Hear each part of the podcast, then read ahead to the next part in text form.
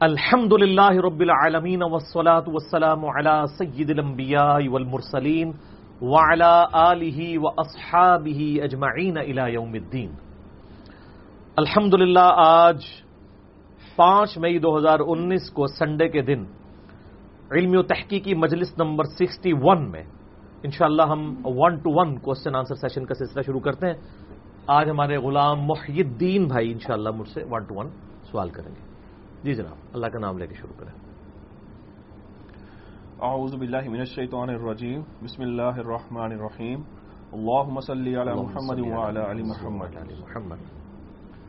علی بھی پہلا سوال ہے کہ پچھلے دنوں سری لنکا میں انتہائی افسوسناک سانحہ ہوا جس میں عیسائیوں کے چرچ پر حملے کے دوران تقریباً تین سو لوگ لکمہ اجل بن گئے۔ اس حوالے سے قرآن و سنت کی روشنی میں اسلام کی تعلیمات کیا ہیں؟ کیونکہ بعض لوگ اسے نیوزی لینڈ مسجد پر حملے کی وجہ سے اس کا ریئیکشن کیا کر صحیح کہہ رہے ہیں؟ بالکل غلط ہے جی سو فیصد غلط ہے۔ کتاب و سنت کی تعلیمات کی روشنی میں کسی کو یہ حق حاصل نہیں ہے کہ وہ اسلام کے نام کے اوپر کسی بھی نہتے انسان کو یوں قتل کر دیں ہم ٹوٹلی اسے کنڈیم کرتے ہیں اور میں تو شروع سے کرتا آیا ہوں۔ اور میں یہ مسلمانوں سے اکثر کہتا ہوں کہ یہ ہمارے مسلمان وائزین بھی اور علماء بھی بڑی یعنی اپنی تقریروں کے اندر بھی اور سوشل میڈیا کے اوپر بھی بڑا اس حوالے سے فخریہ بیان کرتے ہیں۔ جی ہٹلر نے جو ہے وہ ہالو کاسٹ کے اندر ساٹھ لاکھ یہودیوں کو قتل کر دیا تھا۔ یا چلے محتاط اندازہ ہو تو چھ لاکھ یہودی تو بنتے ہیں۔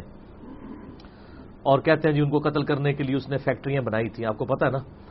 ہالو کاسٹ ایک انسانی تاریخ میں بڑا دردناک واقعہ ہے کہ نائنٹین فورٹی ون سے لے کے نائنٹین فورٹی فائیو تک، ان پانچ سالوں میں ہٹلر نے جو جرمنی میں ایک ڈکٹیٹر تھا اس نے انسانوں کو قتل کرنے کے لیے باقاعدہ فیکٹریاں بنائی تھی سو فیکٹریاں ان کو کہا جاتا تھا۔ اس میں وہ یہودیوں کو قتل کرتے تھے۔ اور کیسے قتل کرتے تھے کہ وہ، انہوں نے باقاعدہ چیمبرز بنائے ہوئے تھے۔ ایک طرف سے یعنی ان لوگوں کو داخل کیا جاتا تھا اور ان کے اوپر ایک گیس چھوڑی جاتی تھی جس سے وہ بےہوش ہو جاتے تھے۔ پھر ان کی عورتوں کے بال شیو آف کر دیے جاتے تھے۔ ان بالوں سے نازیوں کے یعنی قالین بناتے تھے وہ۔ پھر اسی طریقے سے اگلے چیمبر میں لے جا کے ان کے جسم کے اوپر ایسی گیس چھوڑی جاتی تھی جس سے وہ یعنی وہ پگھل جاتا تھا ان کا جسم اور دوسری طرف سے ایک لیسدار مادہ نکلتا تھا اور اس کو وہ کھاد کے طور پہ استعمال کرتے تھے۔ انسانوں کو قتل کرنے کے لیے انہوں نے فیکٹریاں بنائی تھیں جس میں انہوں نے ساٹھ لاکھ یہودیوں کو قتل کیا، اس واقعے کو ہالو کاسٹ کہا جاتا ہے۔ بعض لوگ کہتے ہیں جی ان کا پراپو گنڈا ہے، وہ چھ لاکھ تھے۔ میں کہتا ہوں جی چھ لاکھ کیا چھ بندے بھی ہوں اور ان کو اس طریقے سے نحق قتل کیا جائے۔ اسلام تو اس کو قتل سپورٹ نہیں کرتا۔ اور یہ یاد رکھیے گا، یہودیوں کو یہودی ہونے کی وجہ سے قتل نہیں کیا گیا تھا، بلکہ ہٹلر چونکہ ایک سیکولر تھا ایتھیس ٹائپ انسان تھا، اس کو مذہبی لوگوں سے چڑ تھی۔ اس وقت یورپ کے معاشرے میں مذہبی لوگ کرسچن یہودی سمجھے جاتے تھے۔ آج بھی یہودی بہت مذہبی ہیں، جہاں پہ ہیں۔ اور وہ کہتے تھے، ہمارے معاشرے میں یہ مس فٹ ہے۔ جس طرح آج مسلمانوں کو مذہبی ہونے کی وجہ سے ان یورپ کے معاشرے میں چند شر پسند عناصر برا سمجھتے ہیں۔ بالکل یہی آج سے تقریباً سو سال پہلے تھا کہ یہودیوں کو مذہبی ہونے کی وجہ سے نفرت کی جاتی تھی۔ کہ یہ پریکٹسنگ ہے۔ اس جدید دور میں بھی گاڈ کے ماننے والے ہیں۔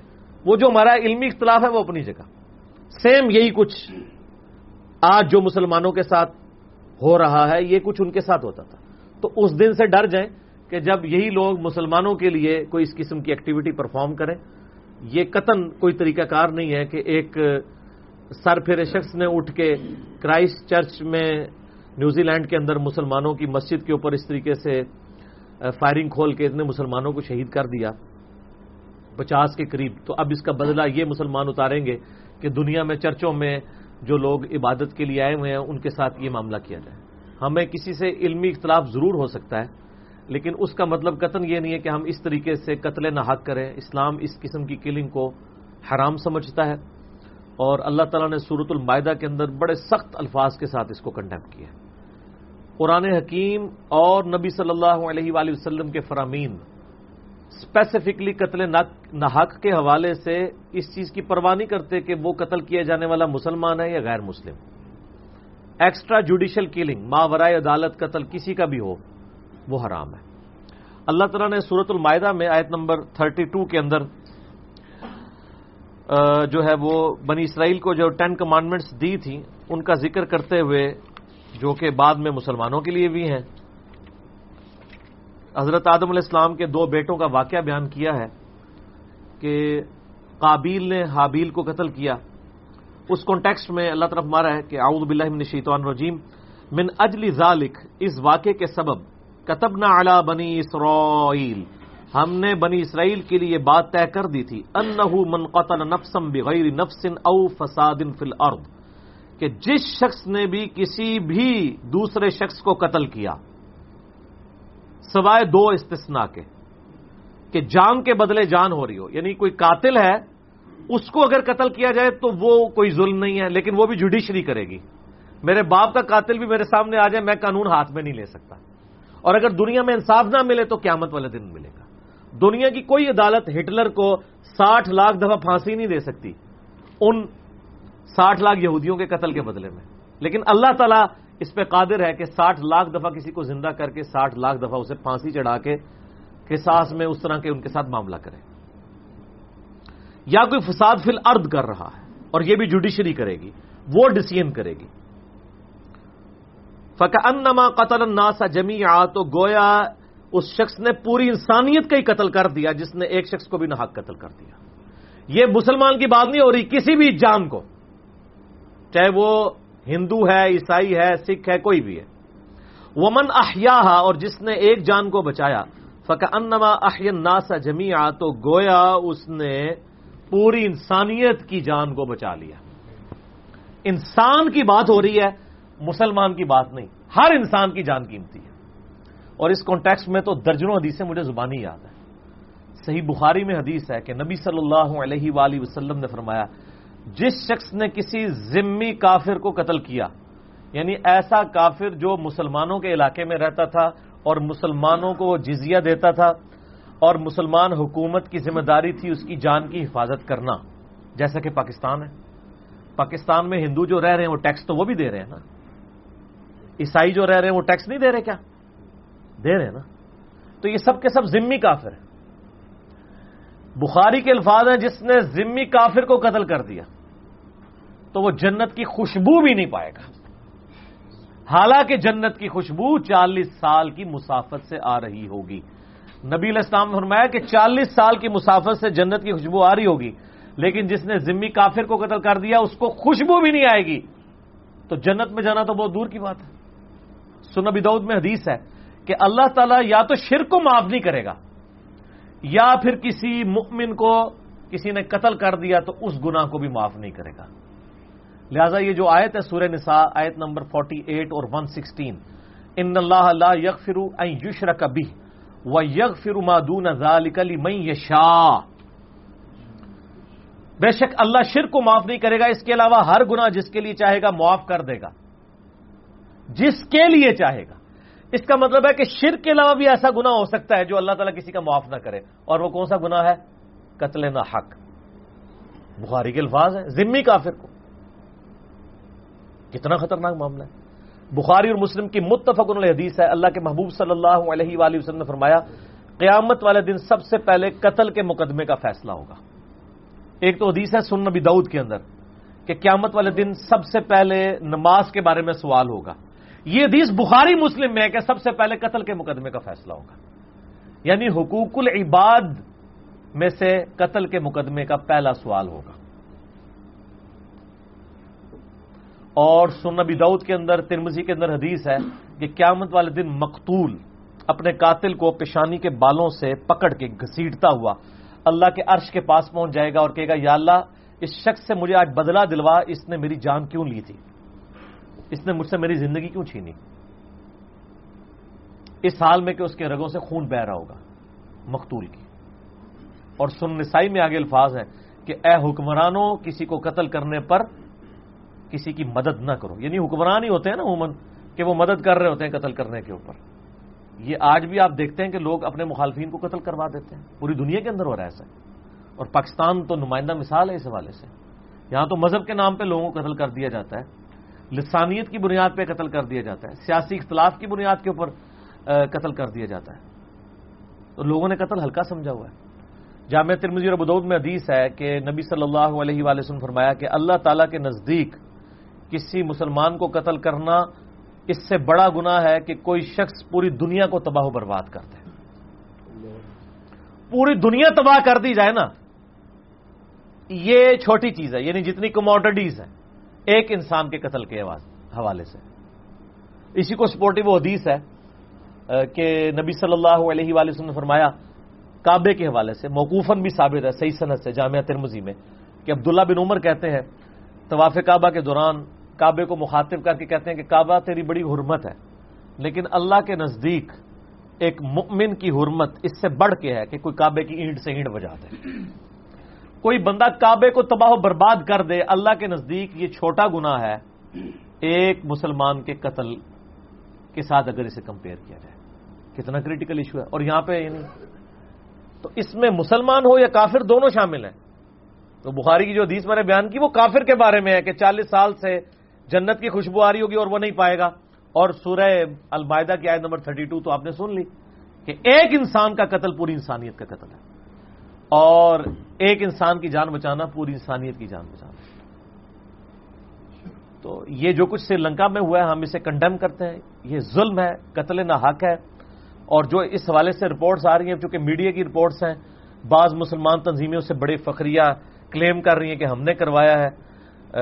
یہ ہوش کے ناخو لینے چاہیے۔ اور اس وقت مسلمانوں کو بھی یہ دیکھنے کی ضرورت ہے کہ ہماری نوجوان نسل کن لوگوں کے ہاتھ میں کھیل رہی ہے کہ جو اس قسم کی ایکٹیویٹیز پرفارم کرنے کے لیے تیار ہو جاتے ہیں۔ اب وہ چرچ کے اندر ایسٹر کے دن جو کچھ بھی تھا، اپنے عقائد و نظریات کے مطابق ٹوٹی پوٹی فارم میں خدا کو یاد کر رہے تھے۔ انہوں نے کسی کا کیا بگاڑا تھا؟ اور وہ بھی سری لنکا میں۔ نیوزی لینڈ میں نہیں۔ نیوزی لینڈ میں بھی کوئی کرتا تو غلط تھا۔ قتل کے بدلے صرف اسی کو قتل کیا جا سکتا ہے جس نے یہ قتل کیا ہو۔ آپ نے گنتی نہیں پوری کرنی ہوگی کہ جی معذ اللہ اگر ہم یہ کہیں گے جی اتنے مسلمان انڈیا میں مار دیے گئے ہیں تو ہم اب اتنے ہندو یہاں پہ مار دیں گے۔ نہ! اللہ تعالیٰ اس کو ایکسپٹ نہیں کرے گا۔ صرف وہی مجرم ہے جس نے ایکٹیویٹی پرفارم کی۔ لہذا ہوش کے ناخن لیں، اس قسم کی ایکٹیویٹیز کو پروموٹ نہ کریں۔ اور ہمارے میڈیا کو بھی چاہیے اور ہمارے مذہبی پیشواؤں کو کہ اسے کنڈیم کریں۔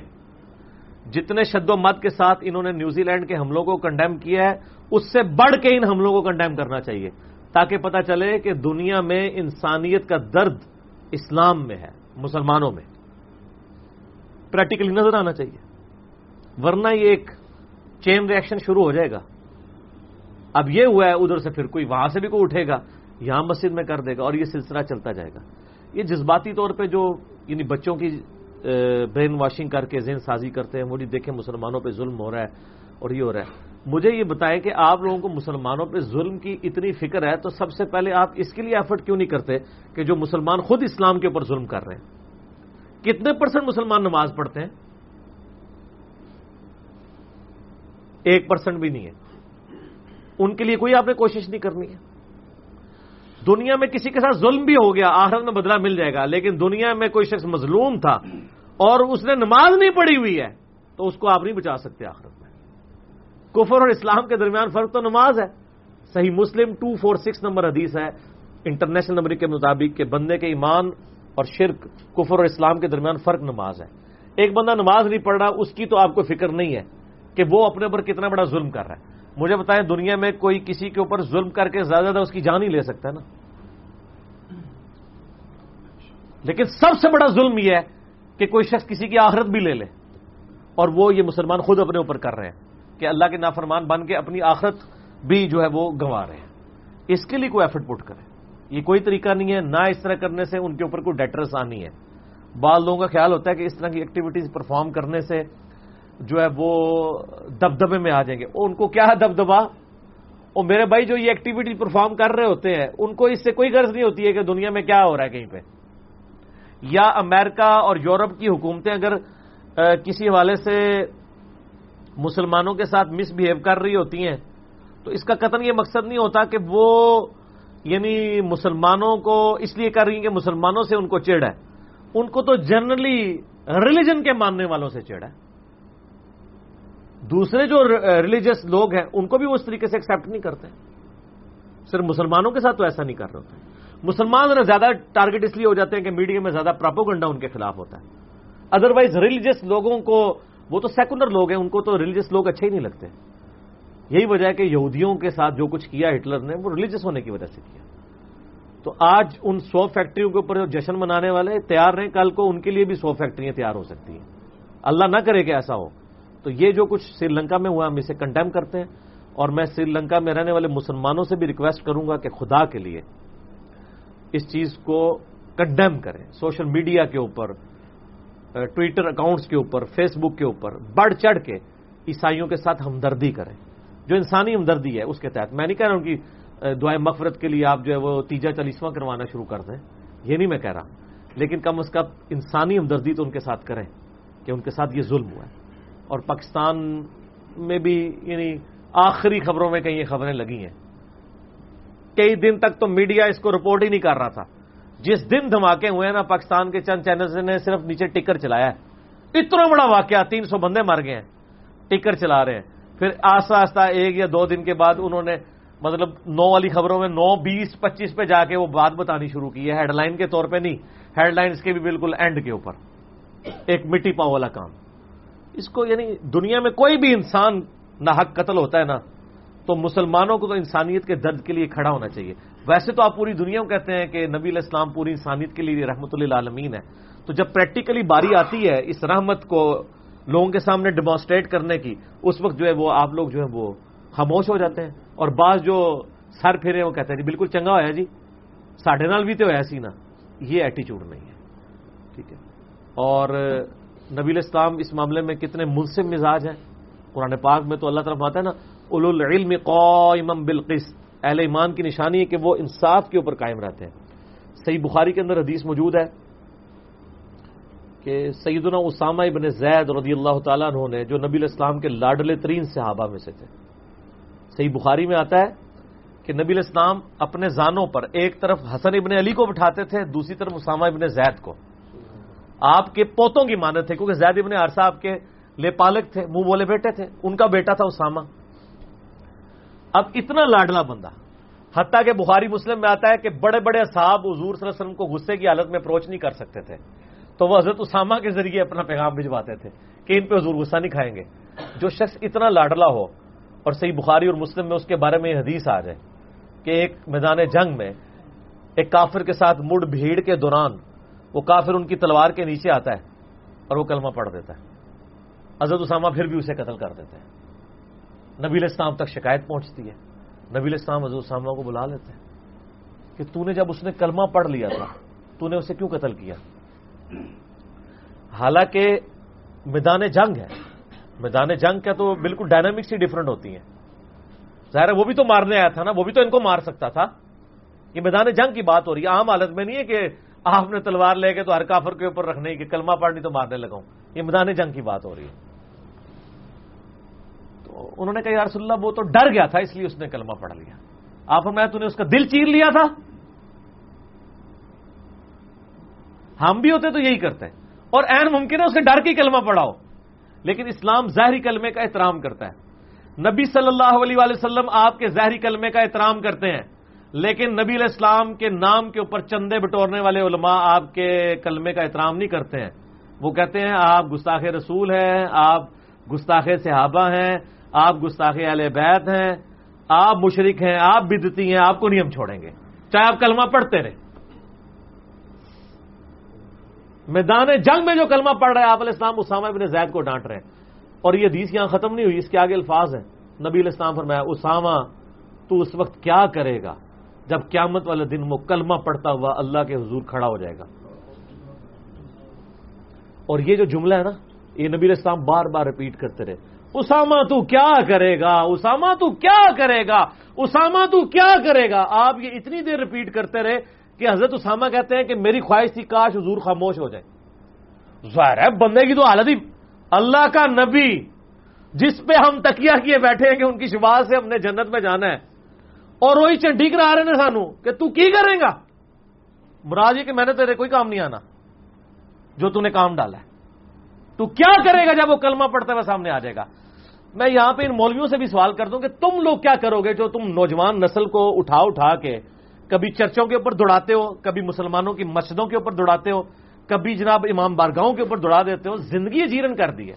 دنیا کا سکون ان لوگوں نے برباد کر دیا اور آج آپ دیکھیں ہماری کئی ینگ جنریشن ہے وہ اسلام سے متنفر ہوگی وہ کہتے ہیں جی مسلمانوں نے تو دنیا کا سکون ہی برباد کر دیا دنیا میں جہاں کوئی مسئلہ اٹھتا ہے اگر سو مسئلے اٹھتے ہیں نا، نوے مسلمانوں کی وجہ سے ہو رہے ہوتے ہیں۔ تو مسلمان کیوں یہ ہائی جیک ہوئے ہیں ان مولویوں کے ہاتھوں؟ ادھر زندگی جیرن کی ہوئی ہے۔ کوئی علمی اختلاف والا کوئی شغف ہی نہیں ہے۔ سر، آپ گورو میں حوصلہ دیکھیں۔ کتنے انہیں ڈبیٹ آمنے سامنے آگے کرتے ہیں، نہ گالی گلوچ کرتے ہیں، نہ قتل کی دھمکیاں دیتے ہیں۔ یہاں تو ذرا سا اختلاف رائے ہو جائے۔ فوراً تقریریں کرنا شروع کر دیتے ہیں اور اعلانیہ دھمکیاں لگانا شروع کر دیتے ہیں۔ حوصلہ ہی نہیں ہے۔ حالانکہ مسلمان میں حوصلہ۔ ویسے آپ کو کہانی کراتے رہتے ہیں کہ جی وہ ایک بڑھیا تھی۔ نبی اسلام پہ وہ جناب کوڑا پھینکا کرتی تھی۔ ایک دن اس نے کوڑا نہیں پھینکا تو نبی اسلام اس کی تیمارداری کے لیے چلے گئے۔ وہ ایک کہانیاں جب یہ کرا رہے ہوتے ہو تو یہ کہانیاں اپنے آپ کو کیوں نہیں کراتے ہو؟ تو اسی نے کام چوک کے رکھے ہے پاکستان میں مذہبی لوگوں کے لیے جو نیوٹرل ہو کے دعوت و تبلیغ کا کام کریں، انہوں نے زندگی جیرن کی ہوئی ہے۔ ان کی حالت یہ ہے کہ ان کے خلاف تو کوئی ریاستی ادارے بھی نہیں بول سکتے۔ تو اب میں ان علماء سے بھی ریکویسٹ کروں گا کہ آپ لوگ، ماشاءاللہ آپ کے پاس تو حکومت ہے۔ تو اگر یہ حکومت آپ سمجھتے ہیں، اللہ کے لیے آپ اویل کرنا چاہتے ہیں، سر، آپ کے ہاتھ میں حکومت ہے، لوگوں کو صحیح دین بتائیں۔ کہانیاں نہ کرائیں، لوگوں کو صحیح دین بتائیں، لوگوں کو جذباتی ڈاکٹرائن نہ دیں، علمی ڈاکٹرائن دیں۔ ورنہ اس طریقے سے حالات بگڑتے رہیں گے اور ہمارے ملک کے اندر یہ جو آئے دن معاملات ہوتے رہتے ہیں یہ اسی طریقے سے دنیا کا سکون اجڑتا رہے گا ان کی وجہ سے، جو اس قسم کی۔ اور یہ تعداد میں تھوڑے ہوتے ہیں، جو نیگیٹو مائنڈ والے ہیں۔ لیکن لیڈر یہی ہوتے ہیں۔ دوسروں کی تو کوئی اوقات ہی نہیں ہوتی نا۔ شریف لوگوں کو کوئی کون پوچھتا ہے؟ آپ دیکھیں آپ کے ملک کے اندر جس جس عالم نے کسی بھی مقدہ فکر سے تھا وہ، بریلوی تھا، دیوبندی تھا، اہل حدیث تھا، شیعہ تھا۔ جس جس عالم نے یہ کوشش کی کہ امت کو اینٹی اسٹیٹ ایلیمنٹس کے حوالے سے جو ہے وہ ایجوکیٹ کیا جائے۔ ایک ایک کر کے سب کو خود کش حملوں میں مروا دیا گیا۔ کس نے مروایا؟ ہے انٹرنیشنل اسٹیبلشمنٹ نے مروایا۔ ہے اسلام دشمن قوتوں نے مروایا۔ یہ الگ بات ہے۔ لیکن آپ یہ دیکھ لیں۔ لیکن جو لوگ سریام للکارتے ہیں آ کے اور دنیا کا سکون انہیں برباد کیا ہوا ہے، وہ دندناتے پھرتے ہیں۔ ان سے تو معافی مانگتے پھرتے ہیں دوسرے لوگ۔ اور بلکہ وہ اپنے ایمان کے سرٹیفکیٹ ان سے لیتے ہیں۔ کہ جناب آپ ہمیں سرٹیفکیٹ دیتے ہیں کہ جناب ہم جو ہے وہ ہم بھی اسلام والے ہیں۔ کوئی ایک اسٹیٹمنٹ آ جاتی ہے نا پھر علماء سے سرٹیفکیٹ لے رہے ہوتے ہیں۔ اور یہ کتنا بڑا ظلم ہے کہ ہمیں اپنا اسلام ثابت کرنے کے لیے علماء سے سرٹیفکیٹ لینے کی ضرورت ہے۔ جبکہ دوسری طرف اسامہ ابن زید کے سامنے جس بندے نے ڈر کے تلوار کی نو کے نیچے آگے کلمہ پڑا ہے، اس کو نبی الاسلام سے بھی سرٹیفکیٹ لینے کی ضرورت نہیں ہے، اسامہ سے بھی نہیں۔ نبی الاسلام کہہ رہے ہیں، تو کیا کرے گا جب وہ کلمہ پڑھ کے کھڑا ہوگا؟ کلمے کی اتنی طاقت ہے۔ لیکن آپ کے ملک کے اندر اس کلمے کی طاقت صرف اس کے کلمے کی طاقت ہے کہ جب آپ اس مکتب فکر سے آپ دوسرے مکتب فکر سے آپ کے کلمے کا کوئی احترام نہیں ہے۔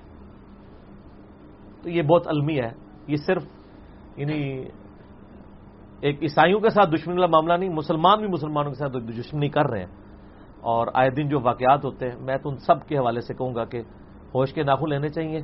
اور ٹیبل ٹاک کے ذریعے، ڈبیٹ کے ذریعے ان چیزوں کو ریزالو کروانا چاہیے۔ بڑے بڑے علماء ہیں نا جی۔ یہ ان علماء کو بلایا جائے ایک کانفرنس کے اندر اور لائیو کوریج پوری پندرہ کروڑ عوام کو دکھائی جائے۔ اور وہاں پہ ایسے لوگ جو ان کے ساتھ کاؤنٹر آرگومنٹ کر سکتے ہیں، ان کو بٹھا کے ان کی پبلک ڈبیٹ عوام کو دکھائی جائے، تاکہ پتا چلے کہ یہ کس کے اوپر کھڑے ہیں۔ اور وہ علماء جو بےچارے وہ جان بچا کے کوئی ملیشیا بیٹھ گیا، کوئی امریکہ جا کے بیٹھ گیا۔ رابدی صاحب باہر کیوں گئے ہوئے ہیں؟ اسی وجہ سے گئے ہوئے نا۔ اب ہونا تو چاہیے، کوئی سمجھتا ہے کہ میری بڑی مطلب دین کے والے سے ایکسپرٹیز ہیں۔ تو آئیں ٹیبل ٹاک کریں۔ اور میں گورنمنٹ کو یہ مشورہ دوں گا کہ خدا کے لیے، خدا کے لیے ٹیبل ٹاک کروائیں۔ ایسے علماء کو پبلکلی ایکسپوز کریں۔ یہ علمی دلائل سامنے رکھیں۔ جب ان کے دلائل سامنے آئیں گے اور جب کاؤنٹر آرگومنٹ رکھا جائے گا تو عوام کو پتا چلے گا۔ اس کے بغیر آپ اس نیشن کو کاؤنٹر نیریٹو نہیں دے سکتے۔ جوابی بیانیاں نہیں دے سکتے۔ کیونکہ انہوں نے جو بیانیاں دیا نا، یہ بہت مضبوط ہے۔ اس کا کاؤنٹر نیریٹو علمی طور پہ ہوگا۔ جب پبلک کے سامنے ایکسپوز ہو کے انہوں نے آدھی آدھی سٹوریاں کرا کے، آدھی آدھی کہانیاں کرا کے، میں آپ سے ایمانداری سے، مجھے کوئی بتائے نا، آج تک کسی بھی اس بڑے مذہبی عالم سے کبھی آپ نے یہ حدیث سنی ہے صحیح بخاری کی؟ کہ جس نے ایک ذمی کافر کو قتل کیا، وہ جنت کی خوشبو بھی نہیں پائے گا۔ عیسائیوں کی بستی جب جلا دی گئی کسی عالم دین کی یہ نے آ کے ٹی وی پہ آ کے یہ حدیث بیان کی؟ نہیں۔ تو یا تو ان کو پھر دین ہی نہیں آتا، یا دین آتا تو یہ علماء یہود کا کردار ادا کر رہے ہیں کہ دین چھپاتے یہ کون سی اسلام کی خدمت کر رہے ہیں؟ اور اس کی وجہ سے اسلام کو نقصان ہو رہا ہے۔ اور میں آخر میں ایک جملہ بولوں گا، بڑا تلخ، کہ پوری اسلامک ہسٹری کے اندر جس جس بندے نے بھی اسلام کی تعلیمات کا جنازہ نکالا ہے، پوری نیک نیتی کے ساتھ نکالا ہے۔ یہ علماء بھی جو دین چھپاتے ہیں اور لوگوں کو کہانیاں کرا کے وقت گزارے وہ سمجھتے ہیں کہ ان کے ساتھ نیکی یہی ہے کہ ان کو دین کی صحیح تعلیمات نہ بتائی جائیں۔ کر رہے کام نیک نیتی کے ساتھ ہے چاہے جنازہ نکال رہے ہیں یہاں پہ، اسلام کا، اپنے زوم میں۔ لیکن کر رہے نیک نیتی کے ساتھ لیکن قیامت والے دن پکڑے جائیں گے۔ اور ہم بھی ایز اے وام الناس یہ سمجھدار لوگ گونگے شیطان بنے ہوئے ان کے سامنے پوچھتے نہیں ہیں۔ میں اکثر کہتا ہوں کہ اکثر آپ سنتے ہوں گے کہ سیدنا عمر کا واقعہ بیان کرتا ہے ممبر پہ مولوی صاحب۔ او جی سیدنا عمر سے ایک بندے نے بھرے مجمے میں پوچھ لیا تھا، آپ نے ایک کرتا کہاں سے سلوایا؟ مالک نیمت میں تو ہر شخص کو ایک چادر ملی تھی۔ آپ کا قد لمبا ہے، آپ نے کیسے سلوا لیا؟ تو انہوں نے فرمایا کہ میرا بیٹا عبداللہ بن عمر جواب دے گا۔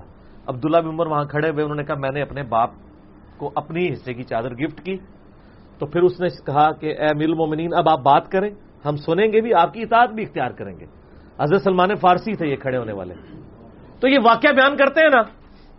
جو مولوی ممبر پہ یہ واقعہ بیان کرے، اب آپ نے جو ادھر سو کے قریب لوگ بیٹھے ہیں اور جو ویڈیوز میں ہزاروں لوگ دیکھیں گے، خدا کے لیے یہ اپنے پلے باندھ دو۔ جب بھی کوئی یہ مولوی واقعہ بیان کرے، تو گونگے شیطان نہ بننا، جیسے ہی وہ ممبر سے اترے اس سے پوچھنا کہ اس واقعے کے تناظر میں کیا میں آپ سے پوچھ سکتا ہوں کہ پانچ سال پہلے آپ سائیکل پہ آئے تھے اس مسجد میں، آج آپ کے نیچے گاڑی کہاں سے آ گئی؟ آپ کی تو تنخواہ بیس ہزار روپے ہے۔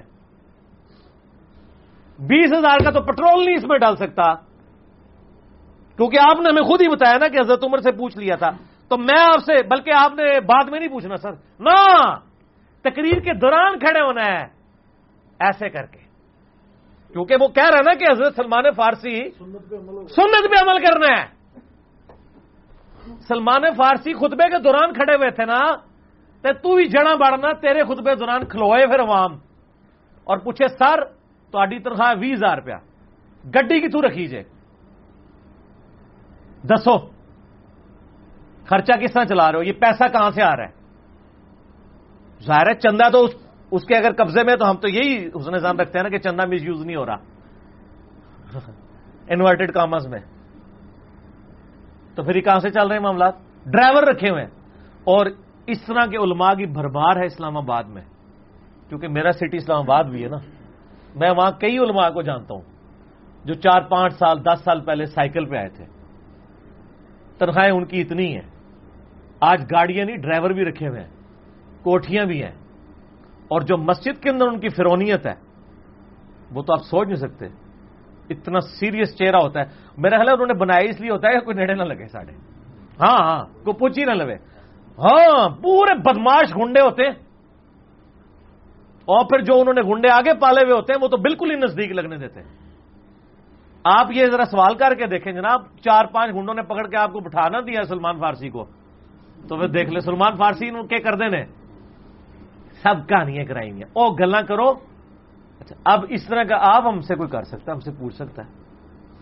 ہم سے پوچھ ہم تو تیار ہیں بیٹھے ہوئے۔ ہمیں تو کسی چیز کی پرواہ نہیں، اللہ کے فضل سے۔ ہم جو سٹیٹس اپنی لائف میں لے کے چل رہے ہیں، ہمارا جو سٹیٹس ہے، وہ وہی ہے جو ہمارے پاس ہے۔ اس سے بڑھ کے نہیں ہے، اللہ کے فضل سے۔ تو ایک موٹر سائیکل ہے، وہ بتا دیں گے ہم نے، کمیٹیاں ڈال کے پچاس ہزار کی خریدی تھی۔ آج تک وہی چلا رہے ہیں۔ تو یہ باتیں کرنا آسان ہے۔ دونے دومی جہانے مٹھے باہو۔ وہی بات ہے۔ اس کے اوپر پریکٹیکلی چلنا بڑا مشکل ہے۔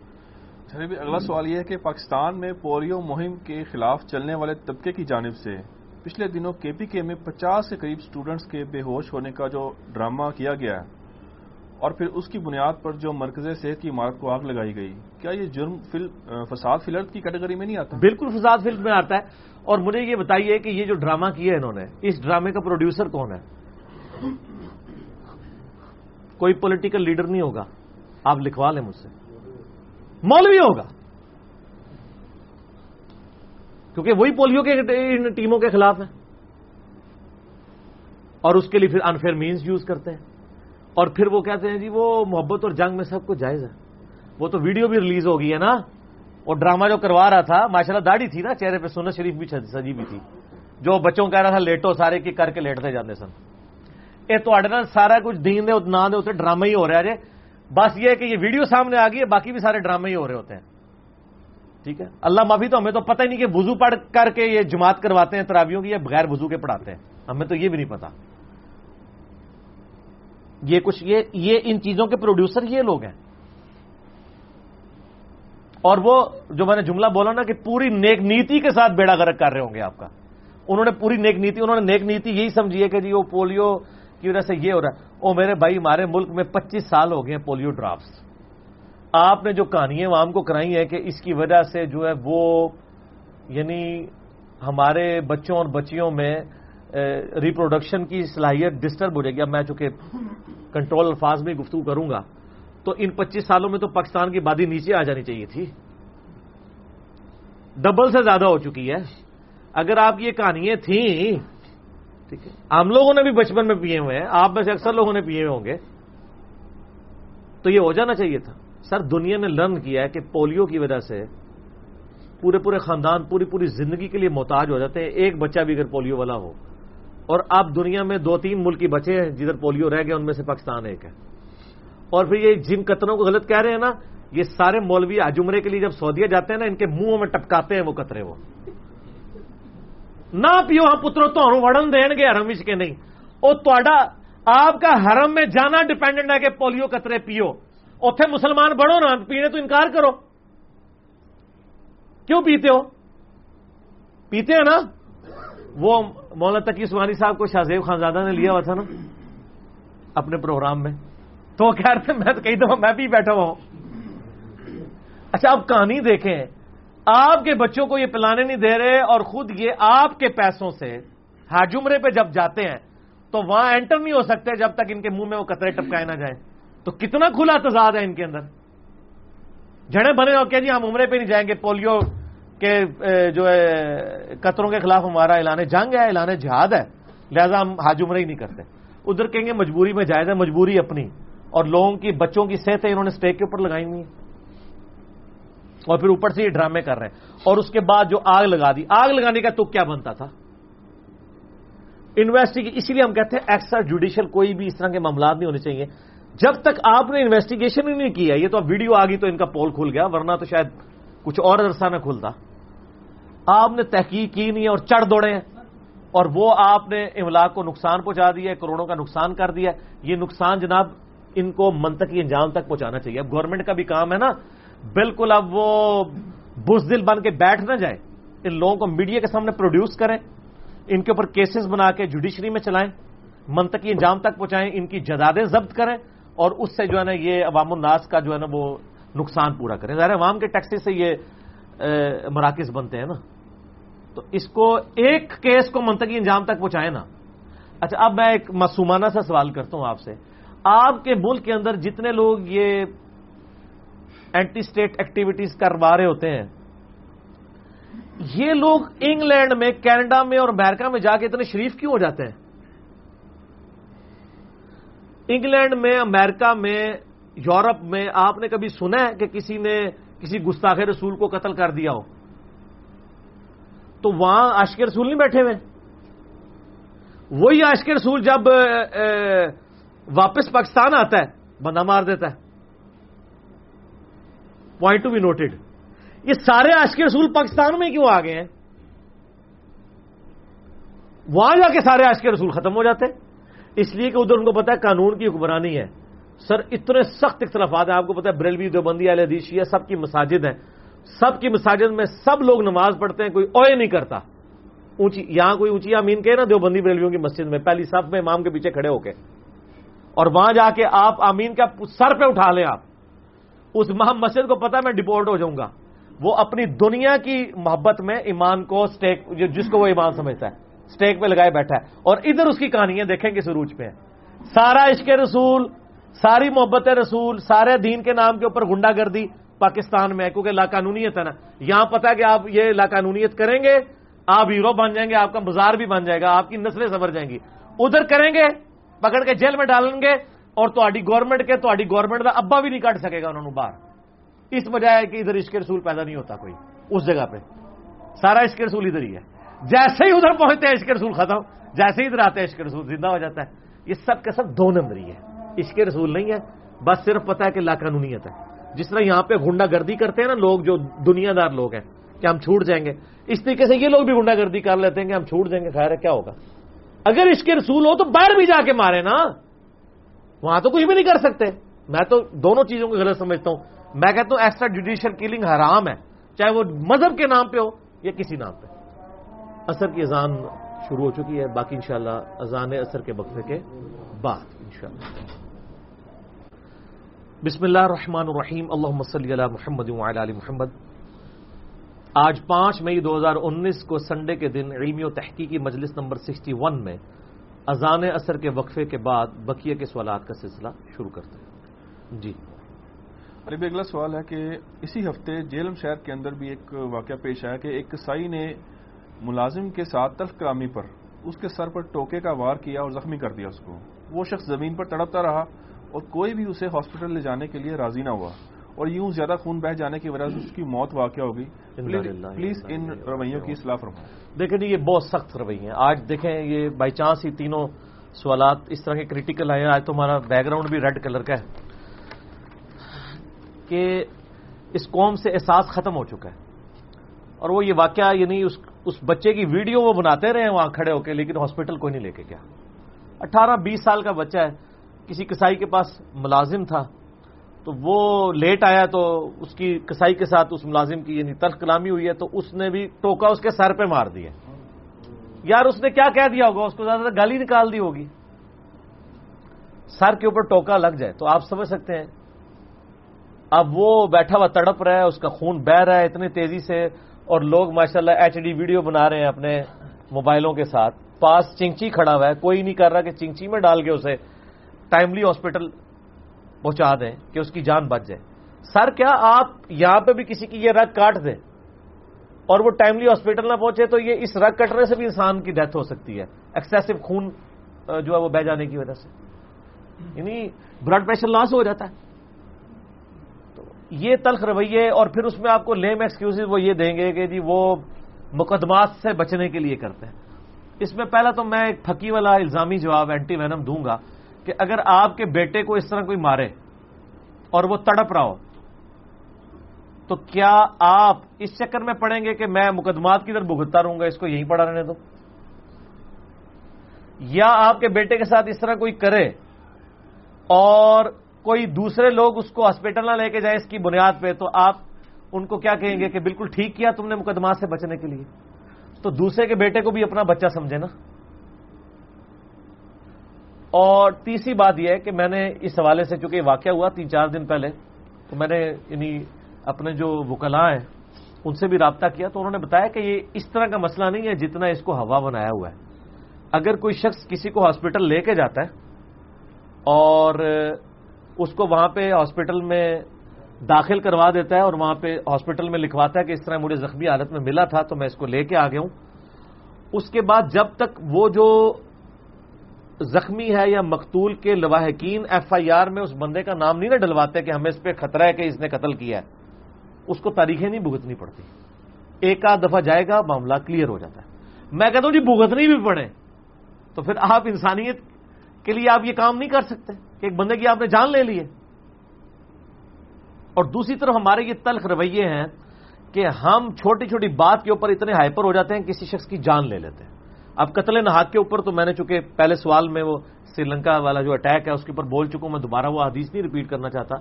لیکن یہاں پہ میں ایک بات یعنی اس حوالے سے ضرور کروں گا کہ ہمیں اپنے رویوں کو دیکھنے کی ضرورت ہے۔ اور اس کے لیے گورنمنٹ کا کام یہ ہے کہ جو لوگ جیلوں میں پڑے ہوئے نا، ان کے انٹرویوز ریکارڈ کر کے نا عوام کو سنائے جائیں۔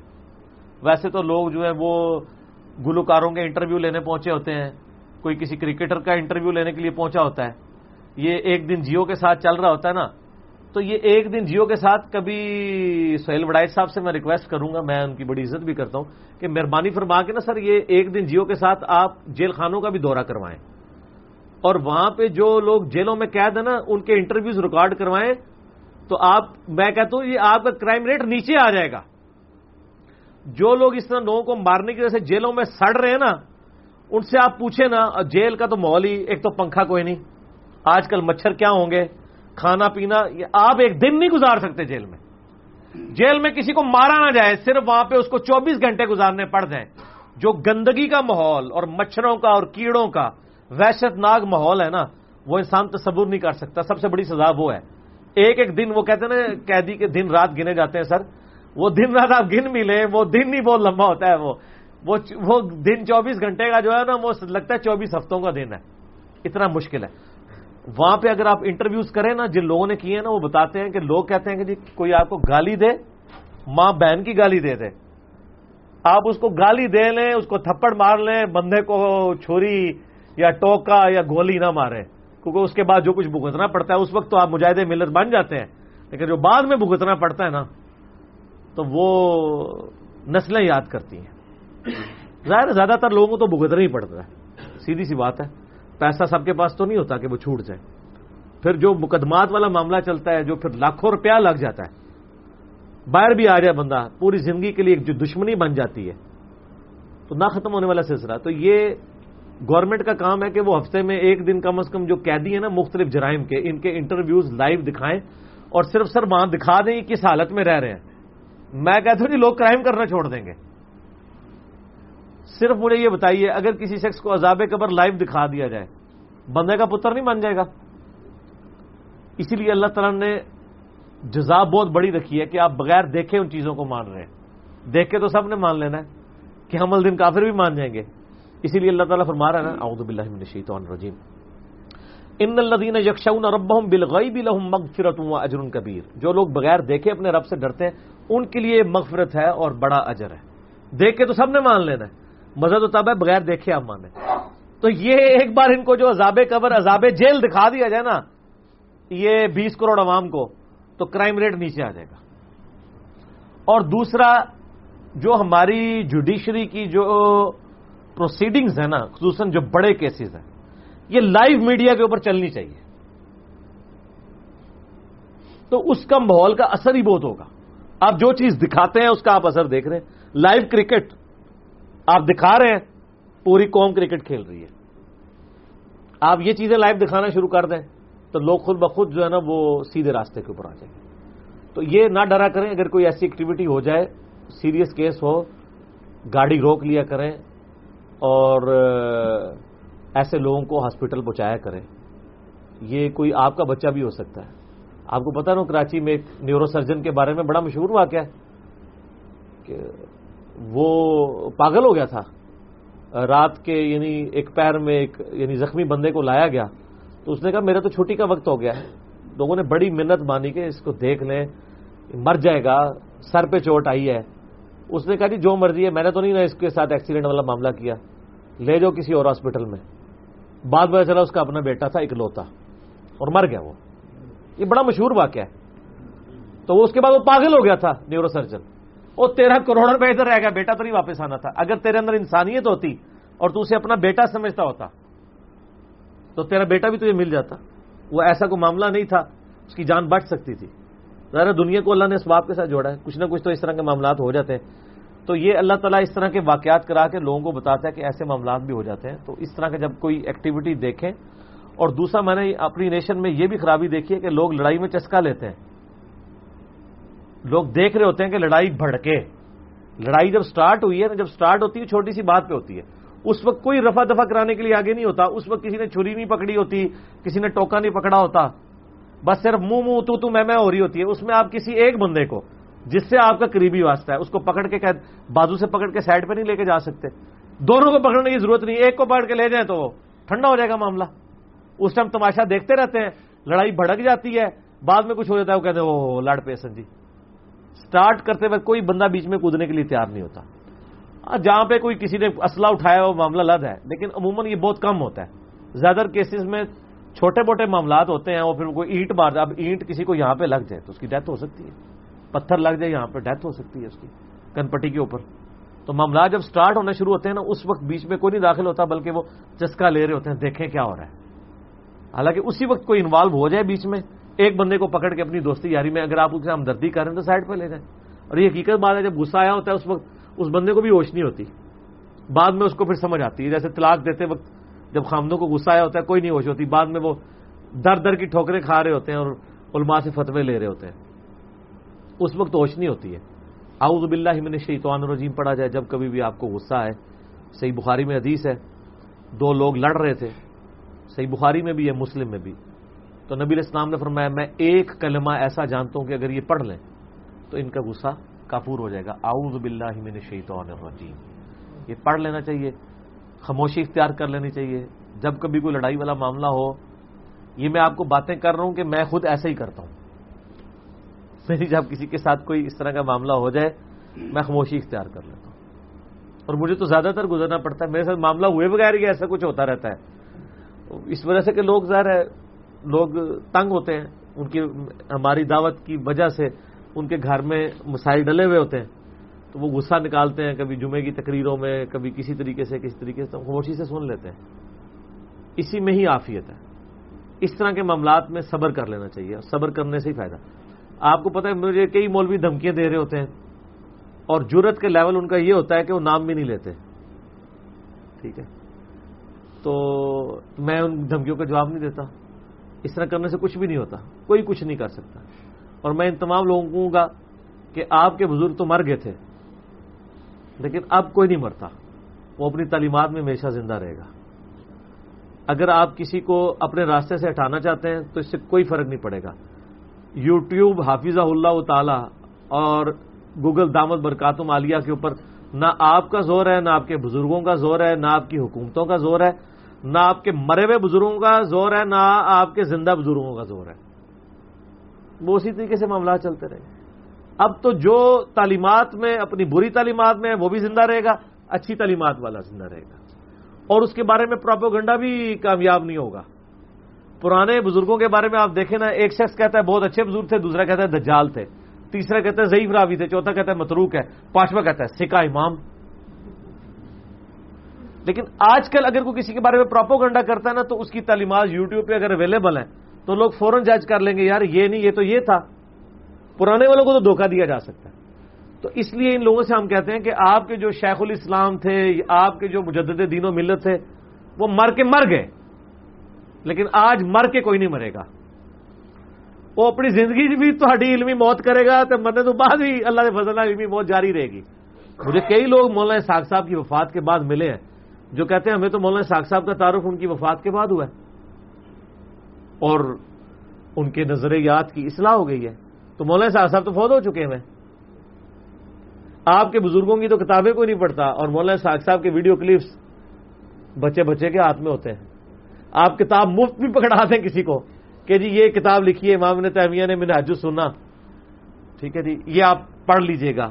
یہ اشری تھانوی صاحب نے کتاب لکھی ہے جناب حفظ الایمان۔ یہ آپ پڑھ لیجیے گا یہ احمد صاحب ریلوی صاحب کے ملفوظات ہیں پڑھے وہ اللہ کی کتاب پڑھنے کا ٹائم نہیں۔ ہاں ابن تیمیہ کے احمد صاحب ریلوی کے اور اشری تھانوی کے کوئی ویڈیو کلپس آ جائے نا تو میں آپ کو گارنٹی دیتا ہوں۔ میں اپنے یوٹیوب چینل سے چڑھا دوں گا، وہ لوگ دیکھیں گے انشاءاللہ۔ تو وہ ملنے کو نہیں ہے، ٹھیک ہے۔ تو اپنے بزرگوں کو اب آپ روئیں بیٹھ کے۔ اور رسول برکت کے لیے ایک میں جملہ بول دیتا ہوں کہ چودہ سو سال سے وہ لوگ رو رہے تھے۔ کہ جو اہل بیت کا غم رکھتے تھے۔ لیکن اب قیامت تک ان لوگوں نے رونا ہے کہ جن لوگوں نے اہل بیت کے مخالفین کو تکلیفیں دی ہیں۔ ہماری ویڈیو کی برکت سے۔ اب آپ کے ماتم کا وقت شروع ہو چکا ہے اور یہ وقت انشاءاللہ قیامت تک جاری رہے گا۔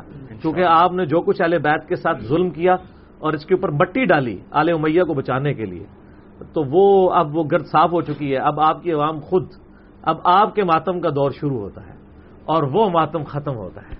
تو اندر سر فرقے تھے دو مکا چھٹے نا۔ ایک اہل دیس ایک شیعہ۔ تو باقی تو ویسے بےچارے کولے کھا رہے سن۔ ٹھیک ہو گیا۔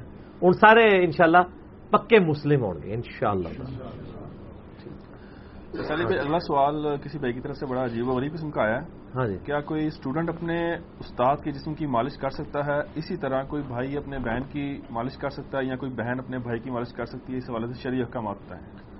شرعی احکامات تو یہ ہیں کہ اس طرح فتوا تو ہم کسی کے اوپر نہیں لگا سکتے۔ اس طرح کے معاملات میں فائل اور مفول دونوں کو اپنی کیفیت کو چیک کرنا ہوگا۔ ظاہر ہے کہ بہن بھائی آپس میں نامحرم تو نہیں ہے، لیکن اگر بہن یا بھائی آپس میں ایک دوسرے کے جسم کے ان حصوں کو ٹچ کرتے ہیں کہ جو مطلب میاں بیوی والے معاملات ہو سکتے ہیں، تو وہ اس میں ہم کسی پہ فتوا نہیں لگاتے، لیکن یہ کرنا اسلام میں اجازت نہیں ہے اس کی۔ استاد شگید والا معاملہ بھی جو ہے، یہ اکثر یعنی مدرسوں کے اندر ہی یہ معاملہ ہوتا ہے۔ اسکول ٹیچر کو آج تک آپ نے کبھی اسکول ٹیچر نے آپ سے کبھی بازو دبوائی ہے یا ٹانگیں دبوائی ہیں؟ پھر یہ کہتے ہیں جناب اسکول ٹیچروں کے بارے میں نہیں بولتا مدرسوں کے استادوں کے بارے میں بولتا ہے۔ تو مدرسوں کے استاد یہ کام کروا رہے ہیں نا۔ ہم نے تو آج تک کسی اسکول ٹیچر یا کسی پرنسپل کو نہیں دیکھا۔ نہ کسی یونیورسٹی کے چانسلر کو کہ وہ کسی اسٹوڈنٹ سے ہاتھ پاؤں دبوا رہا ہو۔ یہ کون دبواتا ہے؟ بزرگ علماء مدرسوں کے۔ اور اس کے بعد جو کچھ آگے معاملات چلتے ہیں وہ سب کو پتہ ہے۔ تو میرا خیال ہے کہ اس طرح کے معاملات میں دونوں طرف سے احتیاط کرنے کی ضرورت ہے۔ اسٹوڈینٹس کو بھی دیکھنا چاہیے کہ یہ استاد صاحب کس چکر میں استاد صاحب نے تو کوئی نہیں دیکھنا کہ میں کس چکر میں ہوں، کیونکہ وہ اس چکر میں ہیں تو وہ یہ کام کروا رہے ہیں۔ اور جو نہیں کروا رہا، کیا ضرورت ہے شگردوں سے دبوانے کی؟ اور یہ ان سے پوچھیں کہ کیا دنیا پوری سب دبوا رہی ہے ایک دوسرے سے؟ یہ کوئی ایسی ایکٹیویٹی ہے جو کروانی ہوتی ہے۔ چلو، پانی تو بیسک نیڈ ہے، کھانا پینا بیسک نیڈ ہے۔ تو دنیا میں کتنے پرسنٹ لوگ ہیں جو دبواتے ہیں؟ آپ نے زندگی میں اپنے آپ کو کتنی بار دبوایا ہوگا؟ شادی سے پہلے، شادی کے بعد تو شاید کبھی دبوا لیا ہو وائف سے۔ ہے جی؟ اچھا پڑھ دو ایک دو دفعہ کو واقعات ہوئے ہونے نے۔ تو کون دبواتا ہے یار اس طرح؟ کوئی ٹائم نہیں ہوتا۔ ان کے پاس چونکہ ایک فیسلٹی اویلیبل ہوتی ہے دبوانے کی، اس لیے ان کو ایک عادت پڑی ہوئی ہوتی ہے۔ اور یہ میں بتاؤں، یہ دبوانے کی عادت بڑی بری ہے۔ جن کا جسم ٹوٹتا ہے نا وہ جب دبانا شروع کرتے ہیں نا تو ان کو پھر دبوائے بغیر رام بھی نہیں آتا۔ یہ ایک اڈکٹ بھی ہو جاتا ہے بندہ اس کے ساتھ۔ تو یہ پھر ان کو عادت پڑ جاتی ہے کہ مفتے میں دبوانے والے اویلیبل ہیں۔ ویسے میں ان کو مشورہ دوں گا کہ جس کو یہ شوق ہے نا دبوانے کا، یہ دبانے والی مشینیں بھی آ گئی ہیں اور بڑی سستی ہیں۔ اور یقین کریں وہ تھکتی بھی نہیں ہے۔ آپ چارج کر لیں، جب تک چارجنگ ختم نہیں ہوگی، ان کے ہاتھ بھی ڈھیلا نہیں پڑے گا۔ شاگرد تو دس منٹ دبائے گا، پھر آستہ آستہ وہ چھوڑ دے گا۔ مشین نہیں چھوڑنے لگی۔ مشین جناب دس گھنٹے کی چارجنگ ہے نا، وہ جو جتنے خوشو خزو کے ساتھ، وہ پہلے منٹ میں دبا رہی تھی نا، آخری منٹ میں بھی وہ اسی خوشو خزو سے دبائے گی، تو آپ مشینیں لے لیں۔ یہ میں مزاق نہیں، باقی بڑی سستی اویلیبل ہے۔ ادھر بھی صحیح طریقے سے۔ اور وہ مشینیں آپ کو وہاں وہاں پہ مالش کر دیں گی، جہاں پہ کوئی آپ کا شگرد مالش نہیں کر سکتا۔ ہر جگہ پہ مالش کر دیں گی آپ۔ بعض کا تو ہاتھ نہیں ڈال رہا ہوتا، ایسی جگہ ہوتی ہے۔ تو وہ آپ بڑی بہترین یعنی اویلیبلٹی موجود ہے۔ سر کی مالش کروانی ہو تو کسی نائی کے پاس چلے جائیں۔ اگر سو روپے کے آپ بال کٹواتے ہیں، اس کے بعد جب وہ آپ دیکھیں نا، بالوں کو جب ایسے سے کرتے ہیں، کتنا مزہ آتا ہے۔ تو سو روپے اس کو اور دے دیں اس کو کہ دس منٹ اور کر دے، وہ شوق سے کر دے گا۔ لیکن یہ کام نہ کروائیں، اس طرح کے نقصانات ہو جاتے ہیں۔ اور مطلب شیطان تو کہیں سے بھی داخل ہو جاتا ہے۔ نا نبی اسلام نے تو، صحیح بخاری و مسلم کی حدیث ہے کہ نبی اسلام نے دو مردوں کو ایک بسترے میں ایک چادر کے اندر سونے سے منع فرمایا اور دو عورتوں کو بھی۔ یہ بخاری، مسلم دونوں میں حدیث ہے۔ اس سے آپ کو مزاج رسول کا پتہ چل جائے گا، صلی اللہ علیہ وسلم۔ بھائی، دو عورتوں نے کیا کرنا ہے؟ اسی طریقے سے نبی اسلام کی حدیث میں یہاں تک آتا ہے کہ جب بچے بڑے ہو جائیں، ان کے بسترے الگ کرو۔ بہن بھائی کا بسترا بھی الگ کر دو۔ تو یہ والے معاملات نہیں ہونے چاہیے، کیونکہ شیطان کسی بھی وقت کہیں سے بھی داخل ہو سکتا ہے۔ اس طرح کے معاملات کو اوائڈ کرنا چاہیے۔ اور باقی رہا یعنی ایک ماں باپ والا رشتہ ہے وہ تو ایک ایکسٹرا آرڈنری ہے۔ کوئی شخص اپنی ماں کو دباتا ہے یا کوئی اپنے باپ کو وہاں تو کوئی اس طرح کا تصور آنے والا معاملہ نہیں ہوتا۔ وہ اللہ تعالیٰ نے ایک غیر معمولی وہ آپ ضرور دبایا کریں۔ اور ساس سسر کے حوالے سے بھی ہاں، ساس سسر کے بارے میں بھی بچنے میں آفیت ہے۔ جی ہاں۔ کیونکہ جو ساس سسر والا معاملہ ہے نا میرے بھائی وہ جو محرم والا رشتہ ہے نا وہ اللہ تعالیٰ نے اس کو ایک محرم کے طور پہ اسٹیبلش کیا ہے۔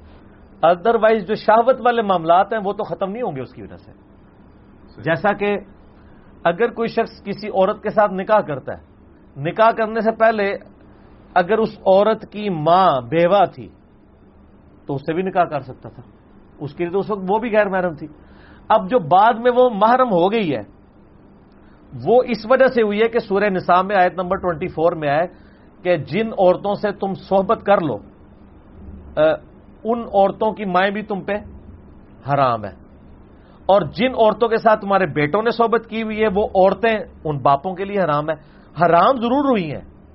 لیکن شاوت والا معاملہ تو ختم نہیں ہوا۔ یہی وجہ ہے کہ آپ دیکھیں، عرب میں کیا تھا؟ جب باپ مرتا تھا، تو جتنی باپ کی بیویاں ہوتی تھیں، وہ بڑا بیٹا قابض ہو جاتا تھا۔ معاملات ادھر ہی چل رہے ہوتے تھے نا۔ وہ اسی طریقے سے چلتے رہتے ہیں۔ تو اس لیے جو ساس سسر کو دبانے والا معاملہ بھی ہے نا، اس میں بھی احتیاط کرنی چاہیے۔ اگر کوئی بہت کوئی بوڑھا بوڑھی والا معاملہ ہے وہ لاتا ہے لیکن میرے پاس اس طرح کے کئی کیسز آئے ہیں۔ جو کچھ یعنی سسر ہیں انہوں نے بہوؤں کے ساتھ کیا ہے اور جو داماد ہیں انہوں نے ساسوں کے ساتھ کیا ہے۔ یعنی انورٹڈ کاماس میں۔ تو اور اس کے بعد جو ایک نئی گیم وہ مسارت والا بھی مسئلہ شروع ہو جاتا ہے نا۔ فکا فیکا بتا دیں؟ اس کا سوال بھی اکثر ہاں چلے سوال کے کلپ شلپ نہ بنائے آپ۔ بس میں راہ چلتے ہی بات کرتا ہوں۔ آپ بتا فکا انفی کا یہ مسئلہ اور بڑے لوگ پوچھ رہے ہوتے ہیں۔ مسئلہ یہ ہے کہ جی میں اب کوڈ ورڈز میں بات کروں گا، صرف شادی شدہ لوگوں کو سمجھ آ رہی ہوگی۔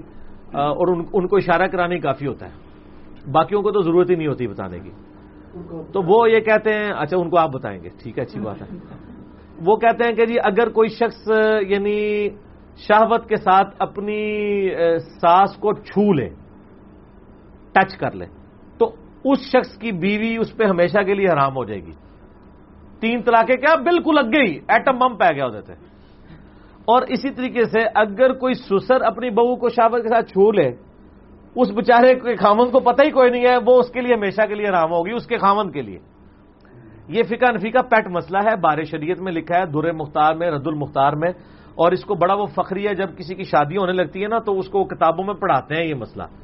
ویسے تو عام بندے کے دماغ میں یہ بات آتی بھی نہیں ہے۔ ٹھیک ہے؟ وہ پہلے ڈلواتے ہیں۔ کدوری شریف۔ پنجابی میں کہنا کتوری شریف۔ اچھا جی۔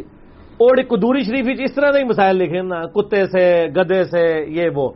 پانچویں کلاس کا بچہ سانو جناب یونیورسٹی پہنچ کے بھی یہ گلا نہیں سر پتا۔ پانچویں سال کا بچہ آپ آپ جا کے مدرسے میں چھوڑتے ہیں، وہ کدوری بدماش پڑھا دیتے ہیں اسے۔ اس کو یہ سارے مسئلے ایجوکیٹ ہونا شروع ہو جاتا ہے۔ تو یہ مساریت والے بھی معاملات اور صحیح بخاری میں امام بخاری نے باقاعدہ پورا چیپٹر بنا کے ان چیزوں کو کنڈیم کیا ہے کہ یہ سب کے سب جعلی مسائل اخذ کیے گئے ہیں۔ قرآن و سنت میں اس کی کوئی دلیل موجود نہیں ہے۔ قرآن پاک نے حرمت والے رشتے ہمیشہ سے بتا دیے ہیں اور کس وجہ سے ہوتے ہیں؟ اگر کوئی شخص کسی کے ساتھ انٹر کورس والا معاملہ کرتا ہے، اس کی وجہ سے اور جو اس طرح کا یہ معاملات ہوتے ہیں، یہ تو جبریہ ہو رہے ہوتے ہیں۔ اور جبریہ اگر کسی کے ساتھ کوئی معاملات ہو جاتے ہیں یا کوئی جان بوجھ کے بھی کر لیتا ہے، اس طرح کے معاملات سے وہ وہ نہ وہ بیوی اپنے خامد کے عقل سے نکلتی ہے اور نہ وہ اس کے خامد کے عقل سے اس کی بیوی نکل جاتی ہے اور لوگ، بلکہ اس سے بھی آگے انہوں نے انجینئر کی ہے کہ جی کوئی شخص جو ہے وہ غلطی سے اس کا ہاتھ یعنی وہ شاوت کی حالت میں تھا، اس نے ہاتھ رکھنا تو بیوی پہ تھا، غلطی سے رات کے اندھیرے میں بیٹی پہ پڑ گیا، تو اس کی بیوی ہمیشہ کے لیے اس پہ حرام ہو گئی۔ ہاں یہ مسئلہ لکھا ہوا ہے۔ نہ نکلے، وہ مفتی صاحب پیچھے بیٹھے تھے کیمرے تو بچ کے۔ تو ان کیمرہ مفتی صاحب سے پوچھ لیں کہ کیا فکا نفی کا یہ پیٹ مسئلہ نہیں ہے؟ اور بڑا وہ فخریہ بتا رہے ہوتے ہیں کہ جناب یہ مسئلہ پتا جے جی شادی ہوتی ہے نا، انہوں دس دینا پتا جے کتوری شریف؟ تو ہم دسیے۔ ٹھیک ہے۔ یہ کتوری بات کہیں گے یہ کتورا، یہ لفظ بولا یعنی کتے کے بچے کے لیے نا پنجابی میں بولا جاتا ہے۔ ٹھیک ہے۔ تو وہ کوئی پوچھ رہے کتوری کا مطلب کیا ہے یا کتورا کسے کہتے ہیں؟ کتورا تو ویسے لفظ ایک عربی میں بھی آتا ہے نا۔ مجھ اس کا کیا مطلب ہوتا ہے؟ اچھا۔ تو یہ یعنی مساریت والا بھی لوگ پوچھتے رہتے ہیں تو میں نے حصول برکت کے لیے آپ کو بیان کر علی اگلا سوال ہے کہ سیدنا ابو ذر غفاری رضی اللہ تعالیٰ عنہ کون تھے اور نبی صلی اللہ علیہ وآلہ وسلم کے اصحاب میں ان کو کیا مقام حاصل صلی اللہ علیہ وآلہ وسلم۔ سنا ہے کہ ان کا سیدنا عثمان رضی اللہ تعالیٰ عنہ سے اختلاف ہو گیا تو انہوں نے سیدنا ابو ذر غفاری رضی اللہ تعالیٰ عنہ کو مدینہ شریف سے باہر نکال دیا اور ان کی موت بھی غریب الوطنی میں ہوئی۔ پلیز ان کے فضائل و حالات و واقعات پر کچھ روشنی ڈال سر، ابو ذر غفاری رضی اللہ تعالیٰ عنہ کے تو حالات بیان کرنے کے لیے بڑا پتھر کا دل چاہیے۔ اتنے سوز و گداز والی زندگی ہے ان کی۔ ہاں جامعہ ترمزی میں حدیث ہے، نبی صلی اللہ علیہ وآلہ وسلم نے ارشاد فرمایا کہ اس نیلی چھتری کے نیچے ابو ذر غفاری سے سچا انسان کوئی نہیں ہے۔ کون کہہ رہا ہے؟ نبی صلی اللہ علیہ وآلہ وسلم، جو خود صادق اور امین ہے۔ اور جامع ترمزی میں ایک اور حدیث ہے۔ نبی علیہ السلام نے فرمایا کہ ابو ذر غفاری سے بڑھ کر کوئی عہد وفا کرنے والا اور زہد میں میری امت میں نہیں ہے، یہ میری امت میں عیسیٰ ابن مریم کی مثل ہے۔ ابو ذر غفاری۔ اور عیسیٰ ابن مریم وہ ہیں جن کے بارے میں روایتوں میں آتا ہے کہ وہ دنیا سے اتنے زاہد تھے کہ وہ برتن میں پانی بھی نہیں پیتے تھے۔ وہ کہتے تھے یہ بھی دنیا کا مال ہے۔ اپنے ہاتھوں میں پانی پیا کرتے تھے۔ یعنی دنیا کو تین طلاقیں دی ہوئی تھی۔ تو نبی الاسلام فرمایا، میری امت میں سیدنا عیسیٰ ابن مریم کی مثل زہد میں ابو ذر غفاری ہے یہ لفظ ہے ابو ذر ابو ذر غفاری۔ غفاری نہیں ہے لفظ، غفاری۔ زیر ہے اور فا کے اوپر تشدید بھی نہیں ہے۔ تو ابو ذر غفاری رضی اللہ تعالیٰ عنہ علیہ السلام نبی الاسلام کے لاڈلے اصحاب میں سے تھے۔ صحیح بخاری میں ان کے قبول اسلام کا پورا واقعہ موجود ہے۔ ان تک جب دعوت پہنچی کہ اس طرح ایک پیغمبر آئے ہیں مکے کی سرزمین میں جنہوں نے دعوی نبوت کیا تو یہ انہوں نے پہلے اپنے بھائی کو بھیجا کہ خیر خبر لے کے آؤ، تو انہوں نے بتایا ہاں اس طرح ایک شخص ہے۔ پھر یہ خود رختے سفر باندھ کے نبی صلی اللہ علیہ وآلہ وسلم کی خدمت میں حاضر ہوئے مکہ شریف میں۔ تو صحیح بخاری میں آتا ہے کہ یہ گئے یعنی مکہ شریف میں اب ڈر بھی رہے تھے۔ میں، کیونکہ ان کو پتا تھا کہ نبی الاسلام کی مخالفت بھی بہت زیادہ ہے۔ کہ اگر میں کسی سے نبی الاسلام کے بارے میں پوچھا تو ہو سکتا ہے میرے ساتھ کوئی ایسی ایکٹیویٹی پرفارم نہ کر دے۔ تو یہ ہر میں مکہ میں انہوں نے ڈیرا ڈال لیا اور کہتے ہیں میں جتنے دن وہاں رہا تو آپ زمزم ہی پیتا تھا جب میری کھجوریں ختم ہو گئی زمزم کھانے کا کام بھی کرتا تھا اور پینے کا بھی، زمزم طاقت والا پانی۔ تو کہتے ہیں سب سے پہلے میری جس شخص سے ملاقات ہوئی وہ سیدنا علی ابن ابی طالب تھے، رضی اللہ تعالیٰ عنہ علیہ السلام۔ تو کہتے ہیں حضرت علی نے جب مجھے آبزرو کیا نہ تو مجھے اپنے ساتھ گھر لے گئے کہ پردیسی ہے، کھانا شانا کھلایا، رات ٹھہرایا۔ کہتے ہیں، نہ انہوں نے مجھ سے پوچھا کہ کس لیے آئے ہو، نہ میں نے ان کو بتایا۔ یہ میں آپ کو اخلاقیات بتا رہا ہوں کہ دعوت کا کام کتنا ٹھنڈے کر کے کرنا پڑتا ہے۔ آپ تو کہتے ہیں پہلے دن ہی کسی کو رفل دین شروع کرواتے ہیں۔ اتنا آسان نہیں ہوتا یہ۔ تو دوسرا دن بھی اسی طرح گزرا، تیسرا دن بھی۔ تو تین دن کے بعد ابو ذر غفاری نے خود حضرت علی پہ اعتماد کیا اور ان کو اندازہ ہوا کہ یہ بڑا، تو انہوں نے کہا، میں یعنی ایک اور حضرت علی نے بھی ایکسپوز نہیں کیا کہ میں نبی اسلام کے قریبی لوگوں میں سے ہوں۔ تو ان کا کہ مجھے تم ایک اچھے انسان لگے ہو، تو میں اس کام کے لیے آیا ہوں، تو تم مجھے گائیڈ کرو محمد ابن عبداللہ کے بارے میں۔ میں ان سے ملنا چاہتا ہوں، صلی اللہ علیہ وسلم۔ تو سیدنا علی نے کہا کہ واقعی وہ تو اللہ کے پیغمبر ہیں اور اس طرح۔ تو پھر وہ حضرت ابو غفاری کو نبی الاسلام کے پاس لے گئے۔ نبی الاسلام کے پاس تھوڑی دیر بیٹھے، انہوں نے اسلام قبول کر لیا۔ اور سر اسلام کیا قبول کیا، اتنا اعلیٰ درجے کا ایمان نبی الاسلام فرمایا، تم اپنے قبیلے میں واپس چلے جاؤ۔ جب مکے میں ہمارا غلبہ ہوگا یا کوئی اللہ تعالیٰ راہ نکالے گا، ابھی تو جو بھی اسلام قبول کرتا ہے، اس کی پھینٹی لگتی ہے۔ تو میں کوئی نہ کوئی تمہیں مطلب بتا دوں گا، ابھی تم اپنا ایمان پوشیدہ رکھو، اپنے علاقے میں چلے جاؤ۔ ان کا یارس اللہ ایسے نہیں ہو سکتے۔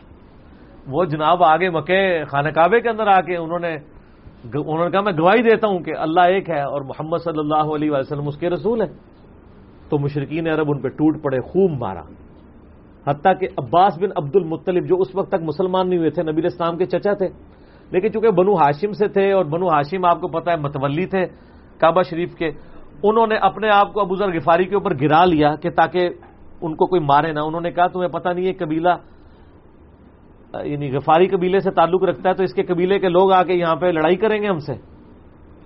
کیونکہ قبائلی سسٹم تھا نا، اس میں یہ نہیں دیکھا جاتا تھا کہ اس کا مذہب کیا ہے۔ پہلے نمبر پہ دیکھا جاتا ہے یہ ہمارے قبیلے کا ہے۔ تم نے ہمارے قبیلے کے بندے کو مارے تمہیں نہیں چھوڑیں گے۔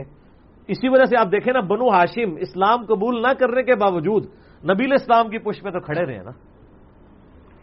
اور یہ پہلے بھی ہوتا رہا قرآن حکیم میں آتا ہے نا کہ شعیب علیہ السلام کی قوم کیا کہتی ہے اے شعیب، اگر تیرا قبیلہ تیرے ساتھ نہ ہوتا، کب سے تیرا کام کر چکے ہوتے؟ اس لیے انبیاء ڈومیننٹ قبائل میں آتے ہیں، جو شریف النفسی والے ہوتے ہیں، جن میں ایک سسٹم ہوتا ہے پورا۔ تو، اور پھر جو ہے نا وہ اگلے دن پھر ابو ذر غفاری نے اس طرح کلمہ پڑا پھر ان کی پٹائی ہوئی، پھر حضرت عباس نے ان کو بچایا، اور پھر وہاں سے یعنی وہ چلے گئے۔ یہ پوری حدیث صحیح بخاری میں ہے، اور بلکہ بخاری میں پورا ایک چیپٹر ہے ابوذر غفاری کے اسلام لانے کا واقعہ۔ امام بخاری نے ابوذر غفاری کا پروٹوکول یہ رکھا ہے کہ اسلام کا پورا چیپٹر بنایا ابوذر غفاری کے اسلام لانے کا واقعہ۔ باقی یہ درویش صفت آدمی تھے۔ اور دنیا کو تین طلاقیں دی ہوئی۔ اور وہ اس لیے کہ انہوں نے نبی الاسلام کو بڑا کلوزلی آبزرو کیا تھا۔ نبی الاسلام کی جتنی احادیث دنیا سے زہد اور دنیا پرستی کی مذمت پہ ہے نا، اکثر حدیث کے راوی بزرگ فاری ہیں۔ چونکہ انہوں نے نبی اسلام کو بڑا کلوزلی آبزرو کیا تھا، تو اس لیے وہ سیاب کرام پہ جب دنیا کے خزانے کھول دیے گئے اور بعض اصحاب اور بعض تابعین میں انہوں نے جب دنیا کی محبت میں غلبہ اور عیاشی کا لیول دیکھا تو ان سے وہ برداشت نہیں ہوتا تھا۔ انہوں تو نبی اسلام کی صحبت کی ہوئی تھی۔ وہ کہتے تھے، یہ دیکھو یار، ہم لوگ تو فاقے کرتے تھے اور ہمارا پیغمبر ہمیں یہاں تک تعلیمات دیتا تھا کہ اے اللہ محمد اور علیہ محمد کو بس اتنا ہی رسک دینا کہ روح اور جسم کا رشتہ برقرار رہے۔ یہ حدیث بخاری و مسلم میں ہے۔ اور بخاری مسلم میں حدیث ہے، حضرت عمر کو نبی اسلام نے ڈانٹتے ہوئے کہا، جب وہ چٹائی کے نشان دیکھے، ان کا یارس اللہ رو پڑے کہ کیسر و کسرا تو دنیا کے مزے لوٹ رہے ہیں اور آپ اللہ کے نبی تو آپ فرمایا کہ تم اس پہ خوش نہیں کہ وہ دنیا کے مزے لوٹیں اور تم آخرت کی سعادت لوٹو۔ اور لگتا ہے عمر تم پہ دنیا کی حقیقت آج بھی نہیں کھلی۔ جن لوگوں کے سامنے یہ ساری چیزیں تھیں، جن لوگوں نے نبی اسلام کا وہ پیریڈ دیکھا تھا، پھر ان کو یہ بھی پتا تھا کہ بخاری مسلم میں نبی اسلام کے جو آخری خطبات میں سے شہدائے عہد کے اوپر جو نماز جنازہ آپ نے آٹھ سال بعد پڑھی اور وہاں پہ آپ نے جنازے یعنی ادھر قبرستان میں خطبہ دیا عبرت کے لیے۔ اور اس میں کئی چیزیں تھیں۔ ایک تو یہ تھی کہ یہ یہاں پہ وہ لوگ دفن ہیں جنہوں نے اسلام کے لیے قربانی دی ہے اور ان کا پھل تم نے کھانا ہے۔ وہ دنیا سے اسی طریقے سے گئے ہیں۔ دفن میں نہیں دیا گیا کئی لوگوں کو۔ نمبر دو، اسی میدان میں مال غنیمت سمیٹنے کی وجہ سے ایک فتح شکست میں بدل گئی تھی۔ جبکہ اللہ کے نبی بھی موجود تھے، اللہ نے اس کا بھی لحاظ نہیں کیا۔ اور وہ فتح شکست میں بدل گئی کہ انہوں نے مال غنیمت لپیٹنے میں نبی علیہ السلام کی حکم حدولی کر دی۔ تو تاکہ بعد میں یہ معاملہ نہ ہو، تو وہاں آپ کا خطبہ بخاری، مسلم دونوں میں آپ نے فرمایا کہ اور حضرت اقبا ابن عامر کہتے ہیں، میں نے آخری دفعہ نبی الاسلام کو ممبر پہ اسی دن دیکھا تھا۔ آپ نے فرمایا کہ میں اللہ کی قسم اپنے حوضے کوثر کو اس وقت دیکھ رہا ہوں، اللہ نے دکھا دیا۔ اور آپ نے فرمایا کہ مجھے یہ خطرہ نہیں ہے کہ تم میرے بعد شرک کرنے لگو، لیکن مجھے ڈر ہے کہ تم دنیا کے مال میں پھنس جاؤ گے اور پھر تم ایک دوسرے کو قتل کرو گے، جس طرح اگلی قوموں نے کیا، اور تم بھی تباہ و برباد کر دیے جاؤ گے جس طرح اگلے۔ اس سے زیادہ کیسے آپ ڈر سناتے؟ اب یہ ساری چیزیں موجود تھیں۔ آپ فرمایا، مجھے خطرہ یہ ہے کہ دنیا کا مال تم پہ کھول دیا جائے گا۔ ان قریب کیسر و کس طرح کے خزانے تمہارے پاس آ جائیں گے۔ جو بخاری مسلم میں آتا ہے نا کہ نبی اسلام نے کہا کہ مجھے اللہ نے دو خزانے عطا کر دیے۔ ٹھیک ہے، زمین کی خزانوں کی چابیاں اور جس سے وہ بریلویوں نے کچھ اور ہی قیدا بنا لیا اس میں موجود ہے کہ کیسر و کس طرح کے خزانے یعنی آپ کو بتایا گیا کہ رومن اور پرشین امپائر جو ہے مسلمان فتح کر لیں گے، یرموک اور قادسیہ کے اندر۔ اور مسلمانوں کے پاس وہ دولتیں آ جائیں گی۔ پھر آہستہ آہستہ وہ بھی اسی یعنی دنیا کی محبت کا شکار ہو جائے گی اب یہ ساری باتیں حضرت بزرگ غفاری کے سامنے تھی حتیٰ کہ صحیح بخاری میں آتا ہے کہ بزرگ غفاری کہتے ہیں، مجھے دن یاد ہے کہ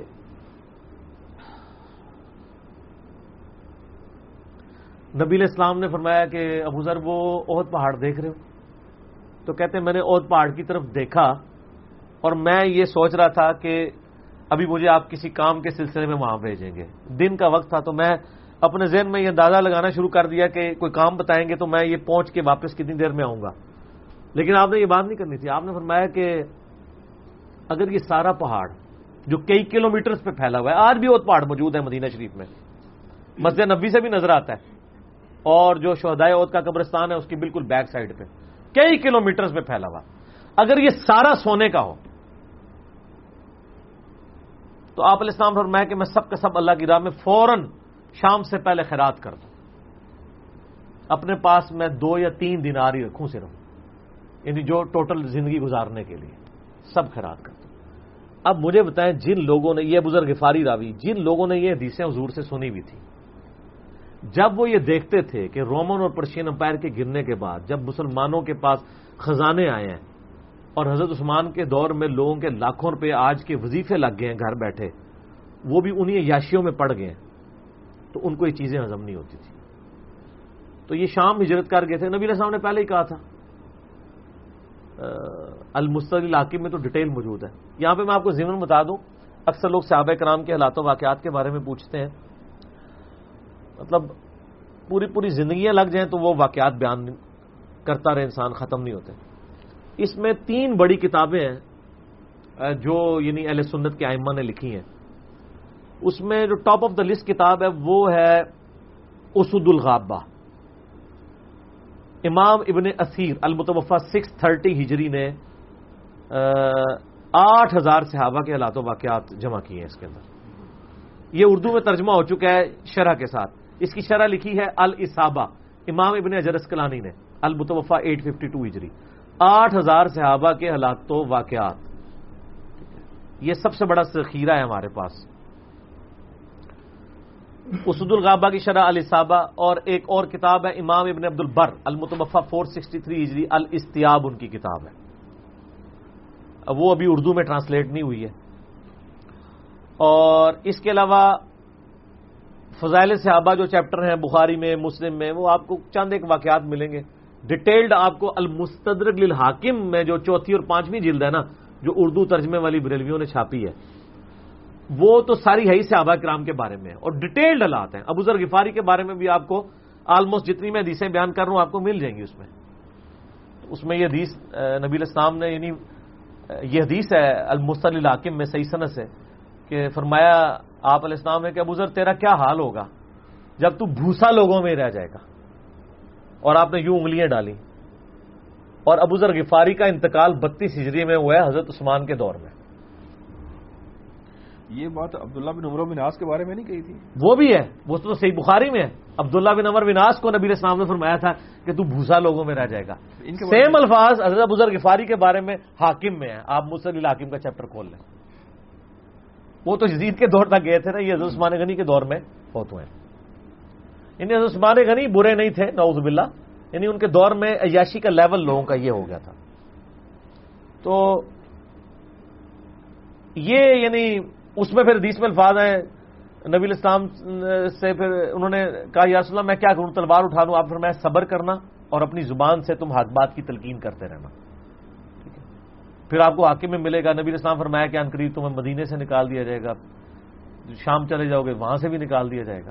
اور سر، ایک بڑی دردناک حدیث ہے ابوذر کی فاری کے بارے میں۔ وہ حاکم میں ہی ہے المستد الحاکم میں ہاں ہاں۔ غزوہ تبوک، آپ کو پتا ہے، ایک ایسا غزوہ تھا جس میں جو شرکت نہیں کرے گا، وہ منافق ڈکلیئر ہوگا۔ قرآن میں فتوا آ گیا تھا۔ اس سے پہلے کبھی نفیر عام نہیں تھی۔ یہ پہلا اور آخری موقع تھا کیونکہ رومن امپائر سے ٹکرانا تھا۔ سپر پاور تھی دنیا کی۔ ڈیڑھ لاکھ کی فوج لے کے کیسرے روم بارڈر پہ آ گیا تھا عرب کے۔ تو نبی الاسلام نے اناؤنسمنٹ کی کہ بھائی اب سب نے جانا ہے۔ جو نہیں جائے گا منافق شمار ہوگا۔ اللہ یہ کہ کسی کے پاس ریسورسز نہ ہو۔ یا کوئی مریض ہو، یا کوئی عورت ہو، یا کوئی معذور ہو۔ منافقین آگے بہانے کر رہے تھے۔ کچھ سادہ لوگ مسلمان بھی اس کا حصہ بن گئے۔ بخاری مسلم میں تین صاحب کی توبہ کا واقعہ بھی موجود ہے۔ وہ بھی میری ویڈیو ریکارڈڈ ہے۔ تو کاب بن مالک کی رضی اللہ تعالیٰ عنہ علیہ السلام۔ تو کچھ لوگ جو ہے وہ یعنی اپنے ان معاملات کی وجہ سے کچھ پیچھے بھی رہ گئے۔ تو المسل علاقے میں آتا ہے کہ صحابہ کرام کہتے ہیں کہ ہم نبی الاسلام کے ساتھ سفر پہ نکلے نا جب، تو نبی الاسلام کو آگے کوئی بتاتا تھا، کہتا تھا یارس اللہ، وہ جو فلام بندہ تھا نا، وہ بھی کوئی نہیں آیا، پیچھے رہ گیا۔ تو آپ علیہ السلام پرواہ نہیں کرتے تھے۔ پھر بتایا گیا یارس اللہ، وہ بھی کوئی نہیں یعنی جڑے نعرے مارتے سن اچے اچے جب ایسے کسی دسایا جائے گا سر، وہ تو پکا جڑا یار ہے، بیلی، وہ بھی کوئی نہیں تو حضور علیہ السلام کو لوگ نا فیڈ بیک تھے یارس اللہ، وہ بھی غائب ہے۔ وہ بھی نہیں آیا۔ اب تیس ہزار کے لشکر میں آپ نے کوئی ریکارڈ تو نہیں رکھا تھا رجسٹر تھا۔ لیکن کدھر تیس ہزار بندوں میں کدھر کوئی رکھ سکتا ہے صاحب اس طرح؟ یا رسول اللہ، وہ بھی رہ گیا، وہ بھی۔ تو حضور علیہ السلام کہتے ٹھیک۔ آپ فرماتے تھے، اللہ چاہے گا تو آ جائے گا، نہیں آئے گا تو نہیں آئے۔ تو کسی نے کہا کہ وہ ابو ذر غفاری بھی پیچھے رہ گیا۔ آیا اور ابو ذر کو اس کے اونٹ نے روک لیا۔ اونٹ ہی نہیں اٹھ رہا تھا نا سر، وہ آپ کو گاڑی تو نہیں ہے نا جو سٹارٹ کر لیں گے آپ۔ اونٹ چلنے سے انکار کر دیں۔ کوئی کر سکتا ہے؟ اور سر، سفر کتنا ہے؟ سات سو کلو میٹر سات سو کلو میٹر کا ریگستانی سفر۔ آج کے دور میں بھی کرنا مشکل ہے، سائیکل پہ نہیں آپ کر سکتے، پیدل تو آپ سوچ بھی نہیں سکتے۔ اونٹ کے بغیر کیسے ہو سکتا ہے؟ جس میں آپ کو اونٹ اس لیے بھی ضروری ہے کہ اس کے اوپر آپ نے سامان لادنا ہے۔ پانی نہیں راستے میں پینا، ریگستان میں تو کئی کئی کلو میٹر تک کچھ بھی نہیں ہوتا۔ بھوکے پیاسے مریں گے۔ پھر آپ کافلے سے بھی جدا ہیں۔ تو ابو ذر غفاری کوشش کرتے رہے کس طریقے اونٹ۔ اسی دوران کافلا نکل گیا آگے۔ تو وہ اونٹ اٹھا ہی نہیں ہے۔ تو حضرت ابو ذر غفاری نے اپنا سامان اپنی پیٹھ پہ لاد لیا۔ پیدل چل پڑے۔ ریگستانی سفر میں۔ حاکم کی روایت ہے کہ ہم نے دیکھا دور سے ایک اکیلا شخص آ رہا ہے، جس کی پیٹھ کے اوپر بورا لدا ہوا ہے۔ تو نبی السلام کی آپ محبت دیکھے آپ نے فرمایا کہ تو ابو ذر ہو جا۔ یعنی جو آنے والا شخص ہے تو ابو ذر ہو۔ یعنی حضور نے خواہش کا اظہار کیا۔ آپ کو نظر تو نہیں آ رہا تھا یہ کون آ رہا ہے۔ آپ کی محبت آپ کو پتا تھا بزرگ فار ہی نہیں رہ سکتا پیچھے۔ تو صحابہ کہتے ہیں، آپ نے بتایا تو ابو ذر ہو جا۔ تو صحابہ کہتے ہیں، تھوڑی دیر بعد جب وہ قریب آئے تو ہم نے پہچان لیا، ابو ذر غفاری ہیں۔ تو جب ہم نے پہچان لیا نا تو حضور علیہ السلام نے ان کے پہنچنے سے پہلے آپ نے فرمایا، ابو ذر ابو ذر کو دیکھو، اکیلا آ رہا ہے۔ اکیلے ہی دنیا سے جائے گا۔ اور قیامت دن بھی اکیلا اٹھایا جائے گا۔ دنیا سے کیا کہہ رہے گے صحیح بہاری میں آتا ہے کہ حضرت عثمان غنی رضی اللہ عنہ کے دور میں چکے۔ یہ اس حدیث کا بھی کچھ حصہ باقی ہے، میں بعد میں بیان کروں گا۔ پہلے میں اس کو کنکلوڈ کر لوں۔ کہ صحیح بخاری میں آتا ہے کہ حضرت بزرگ فاری شام چلے گئے تھے۔ وہاں پہ چونکہ گورنر تھے حضرت معاویہ رضی اللہ تعالیٰ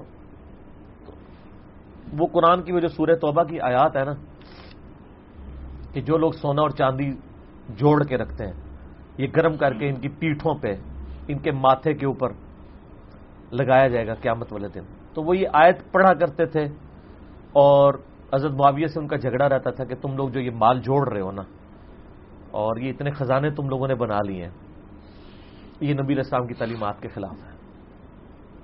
تو جب معاویہ کہتے تھے، یہ تو اہل کتاب کے بارے میں آیات نازل ہوئی ہیں، تو وہ کہتے تھے، نہیں، یہ سب کے بارے میں ہے۔ اب شریع حکم یہ ہے کہ مال آپ جوڑ سکتے ہیں اگر آپ زکات دے رہے ہیں، لیکن یہ پسندیدہ نہیں ہے۔ طریقہ نبوت یہ نہیں ہے۔ نبی اسلام نہیں جوڑ سکتے تھے۔ پوری زندگی زکات دینے کی نوبت نہیں آئی ہے۔ حالانکہ خمس ملتا تھا۔ خیرات کرتے تھے ابو ذر غفاری کا جھگڑا یہ تھا کہ تم تو نبی کے صاحب ہو، تم لوگوں کو یہ زیب ہی نہیں دیتا کہ تم لوگ اس طرح کے محلات میں رہو اور اس طرح مال جوڑو۔ تو اب چونکہ سینئر سے ابھی تھے، ان کو ہاتھ ڈالنا بھی آسان نہیں تھا۔ پھر نبی اسلام نے فرمایا ہو کہ اس سے زیادہ سچا انسان ہی کوئی نہیں۔ تو معاویہ نے خط لکھا حضرت عثمان کو کہ جی اس بندے سے میری جان چھڑائے نا، اس کو آپ واپس بلائیں تو۔ حضرت معاویہ نے جب خط لکھا تو عثمان نے ان کو کہا تو مدینہ شریف واپس آ جاؤ۔ مدینہ شریف جب یہ واپس آئے تو صحیح بخاری میں آتا ہے کہ لوگوں کا جھمگٹا لگ گیا بزرگ فاری کے گرد۔ لوگوں کو پتا تھا یہ تو بڑا یعنی زہد والا بندہ ہے۔ تو اب بزرگ فاری وہی حدیثیں سنایا کرتے تھے کہ حضور نے فرمایا، یہ پہاڑ سونے کے برابر ہو، تو میں خیرات کر دوں گا۔ جبکہ باقی صاحب کہتے تھے کہ مال جوڑنا جائز ہے اگر زکات کوئی دیتا رہے۔ وہ یہ کہتے تھے کہ یار، یہ تم لوگوں کو تو زیب نہیں نہ دیتا یار، تم لوگ تو یہ باتیں نہ کرو۔ تم لوگ نبی کی صحبت یافتہ ہو۔ تم لوگوں کو تو زہد ہونی چاہیے تم لوگوں کی زندگی میں۔ اب لوگوں کا ہجوم ان کے گرد لگ گیا اور پھر حضرت عثمان نے ان کو خلیفہ وقت بلایا اور کہا کہ یار تو خود ہی مدینہ شریف چھوڑ کے یہاں سے چلا جا۔ تیری وجہ سے فتنہ کھڑا ہو رہا ہے۔ حضرت عثمان نے کہا، میں نے تو نبی اسلام سے سنا تھا کہ گمرانوں کی اطاعت کرنا، صبر کر لینا۔ تو ایک زبدہ نامی کا ایک گاؤں تھا مدینہ شریف کے پاس، شہر سے ہٹ کے۔ تو وہ پھر وہاں پہ ہجرت کر گئے۔ آپ دیکھیں ریونج کیسا تھا، لوگ کتنے ڈرے ہوئے تھے کہ ابو ذر اپنی بوڑھا شخص، اسی نوے سال کا بابا اپنی ایک بڑھیا بیوی کو لے کے اس عمر میں شہر شہر بدر ہو رہا ہے۔ اکیلا، آج نہیں آپ سوچ سکتے کسی جگہ آپ اکیلے جا کے پڑاؤ کریں۔ کسی بیابان کے اندر، ریگستان کے اندر۔ اس زمانے میں آپ سوچ رہے آج کل بھی آپ مدینہ جیپ کے گر چلے ہیں تو آپ وہاں نہیں، ایک رات بھی نہیں گزار سکتے۔ تو کوئی شخص حضرت بزرگ غفاری کو سی آف کرنے نہیں آیا، سوائے حضرت علی کے۔ اور وہ بھی مدینے کی باؤنڈری تک آئے۔ ان کو پتا تھا ان کے سٹانس کے بارے میں۔ اور حضرت علی نے ان کو جب سی آف کیا تو کہا کہ میں چونکہ حکمران وقت کی اطاعت کا پابند ہوں، میں مدینے کی باؤنڈری سے باہر نہیں جاؤں گا۔ اگر مجھے کوئی اس طرح کا یعنی حکم اجازت مل جاتی تو میں تیرے ساتھ جاتا۔ ایران والوں نے حضرت علی علیہ السلام کے زندگی کے آخری دس سال کے اوپر ایک فلم بنائی ہے، امام علی علیہ السلام۔ اس میں بزرگ فاری کے سارے واقعات انہوں نے فلمائے ہیں سر دیکھنے والے جب مولا علی چھوڑنے آتے ہیں، پھر جو ان کی ڈبیٹس ہوتی ہیں مدینہ شریف میں لوگوں کے ساتھ وہ ساری انہوں نے ویڈیو میں فلما دی۔ پھر یہ چلے گئے وہاں پہ۔ وہاں پہ رہنے شروع ہو گئے۔ اب اس حدیث کی طرف واپس آ جائیں، جو فرمایا آپ علیہ السلام نے، اکیلے ہی مرے گا۔ تو ابو ذر غفاری اس حاکم کی روایت میں آتا ہے، ابو ذر غفاری کی موت کا وقت قریب آ گیا، صرف بیوی ہے پاس۔ بیوی نے رونا شروع کر دیا کہ حضرت آپ فوت ہو گئے، آپ کو کفن کون دے گا؟ آپ کو غسل کون دے گا؟ آپ کو دفنائے گا کون؟ میں عورت ذات کیا کر سکتی ہوں؟ حضرت ابوذر نے کہا کہ نبی اسلام سے میں نے سنا تھا کہ تو اکیلا مرے گا، پھر مسلمانوں کا ایک قافلہ وہاں سے گزرے گا۔ جو تجھے کفن دے کے دفنائے گا۔ اور جنازہ بھی پڑے گا۔ تو نے فکر نہیں کرنی، جب میں مر جاؤں تو میری لاش کو چوراہے پہ رکھ دینا، گزرگاہ پہ۔ جو یعنی مدینہ کی طرف راستہ آتا تھا، گاؤں ایریا سے گزر کے۔ اللہ میرا بندوبست کر دے گا۔ وہی ہوا کہ ان کے مرنے کے بعد مسلمانوں کا ایک قافلہ دور سے آ رہا تھا۔ تو اسی مستقل حاکم کی حدیث میں آتا ہے کہ، سر قافلہ بھی سنے پھر کون ہے؟ عبداللہ ابن مسعود ابو ذر غفاری بھی زہد کے امام، ابن مسعود بھی زہد کے امام، ابو دردا بھی زہد کے امام۔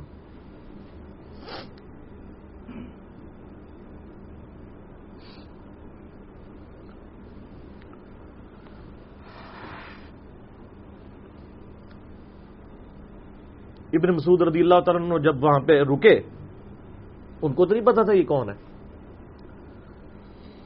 تو انہوں نے کہا بی بی کیا وہ؟ ان کا میرا خامن مر گیا ہے۔ ان کا یہ کون ہے؟ تو انہوں نے کہا، ابو ذر غفار عبداللہ ابن مسعود کی چیخ نکل گئی۔ چیخ ماری انہوں نے۔ ان کا واہ۔ اللہ کے نبی نے فرمایا تھا کہ ابو ذر اکیلا آ رہا ہے تبوک کے موقع پہ، دنیا سے بھی اکیلا جائے گا۔ اور کیا مطلب دن بھی اکیلا اٹھایا جائے گا۔ یعنی اب اسی سرزمین سے ہی اس نے اٹھنا ہے نا، ہر بندے نے اپنی قبر سے اٹھنا ہے۔ یعنی وہ مسلمانوں کے قبرستان میں بھی دفن نہیں، ایک یہ جو مزار مزار کی رٹ لگائے پھرتے ہیں، میں ان سے پوچھتا ہوں، تمہارے بابوں کی کیا اوقات ہے؟ ابو ذر غفاری کا مزار دکھاؤ کدھر ہے۔ جو اس روئے ارض پہ نیلی چھتری کے نیچے سچا ترین انسان جس کو اللہ کے نبی کہہ رہے ہیں، اس کا کوئی مزار نہیں ہے۔ غریب المتنی میں مرا ہے، اس کی قبر بھی ایسی جگہ ہے جہاں مسلمانوں کے پاس قبریں بھی کوئی نہیں ہے۔ ایک ریگستان میں اکیلی قبر ہے، اس قبر کا بھی کسی کو نہیں پتا۔ اس پہ کوئی مزار بھی نہیں ہے۔ اور قیامت دن بھی اکیلا اٹھایا جائے گا یعنی قیامت تک وہاں پہ کوئی قبرستان بھی نہیں بنے گا۔ ظاہر نبی السلام کی یہ بھی خبر ہے۔ تو کیا وہ ناکام ہو گیا؟ اگر مزارات ہی دلیل ہیں کامیابی کی۔ تو عبداللہ ابن مسعود رضی اللہ تعالیٰ نے ان کو غسل دیا، کفن دیا اور دفنا دیا۔ یہ پوری ڈیٹیلز آپ کو المستل علاقے میں مل جائیں گی۔ تو ابو ذر غفاری ان چند شخصیات میں سے ہیں جن میں پوری امت کا اتفاق ہے، ان کی نیکوکاری کے اوپر۔ شیعہ بھی ان کو بہت رسپیکٹ دیتے ہیں، اہل سنت بھی دیتے ہیں، صوفیاء کے ہاں بھی ان کو امام مانا جاتا ہے۔ زہد کی وجہ سے۔ آپ تصوف کی جتنی کتابیں پڑھیں، چاہے امام غزالی کی ہوں، رسالہ کو شیریہ پڑھیں، اور لوگوں کو بھی پڑھنا شروع کریں، تو ابو ذر غفاری آپ کو زہد کے امام کے طور پہ ملیں گے کہ ان کی زندگی میں یعنی یہ زہد تھا کہ انہوں نے کس طرح کی زندگی گزاری ہے۔ سر، لوگ مجموعوں میں مرتے ہیں، ان کو یاد کوئی نہیں کرتا۔ اور ابو ذر غفاری کو آج بھی دنیا یاد کر رہی ہے ہم بھی یاد کر رہے ہیں۔ رضی اللہ تعالیٰ علیہ السلام۔ اللہ تعالیٰ قیامت والے دن ہمیں ایسے نیکوکار لوگوں کا ساتھ نصیب فرمائے۔ آمین۔ ٹھیک علی بیگلا سوال ہے کہ آج انتیس شابان چودہ سو چالیس ہجری ہے، رمضان المبارک کی آمد آمد ہے۔ اس حوالے سے ایک کریٹیکل سوال ہے کہ کیا قیام اللیل کے دوران یعنی تراوی میں امام صاحب کے پیچھے موبائل فون سکرین پر قرآن پاک دیکھ کر تلاوت سن سکتے ہیں۔ حرمین شریف میں بھی بعض لوگ مصحف اٹھا کر امام کی کرا سنتے ہیں۔ کیا ایسا عمل کرنا جائز ہے؟ وضاحت فرمائیں دیکھیں جی یہ کریٹیکل سوال ہے۔ آج میرا خیال انتیس شبان ہے۔ جی۔ ہاں جی۔ چانس تو یہ ہے کہ شبان تیس کا ہوگا کیونکہ عرب میں بھی شبان چودہ سو چالیس ہجری انہوں نے بتایا کہ تیس کا ہوگا۔ تو پاکستان میں انشاءاللہ امید ہے کہ منگل کو روزہ ہوگا، سوموار کو ہو گیا تو اللہ کی مرضی۔ تو رمضان مبارک میں عموماً جو لوگ یعنی عربی کا ترجمہ نہیں جانتے ہوتے، ان کی خواہش یہی ہوتی ہے کہ نماز میں کنسنٹریشن کے لیے مصحف کو ہاتھ میں پکڑ لیں، کم از کم چلیں۔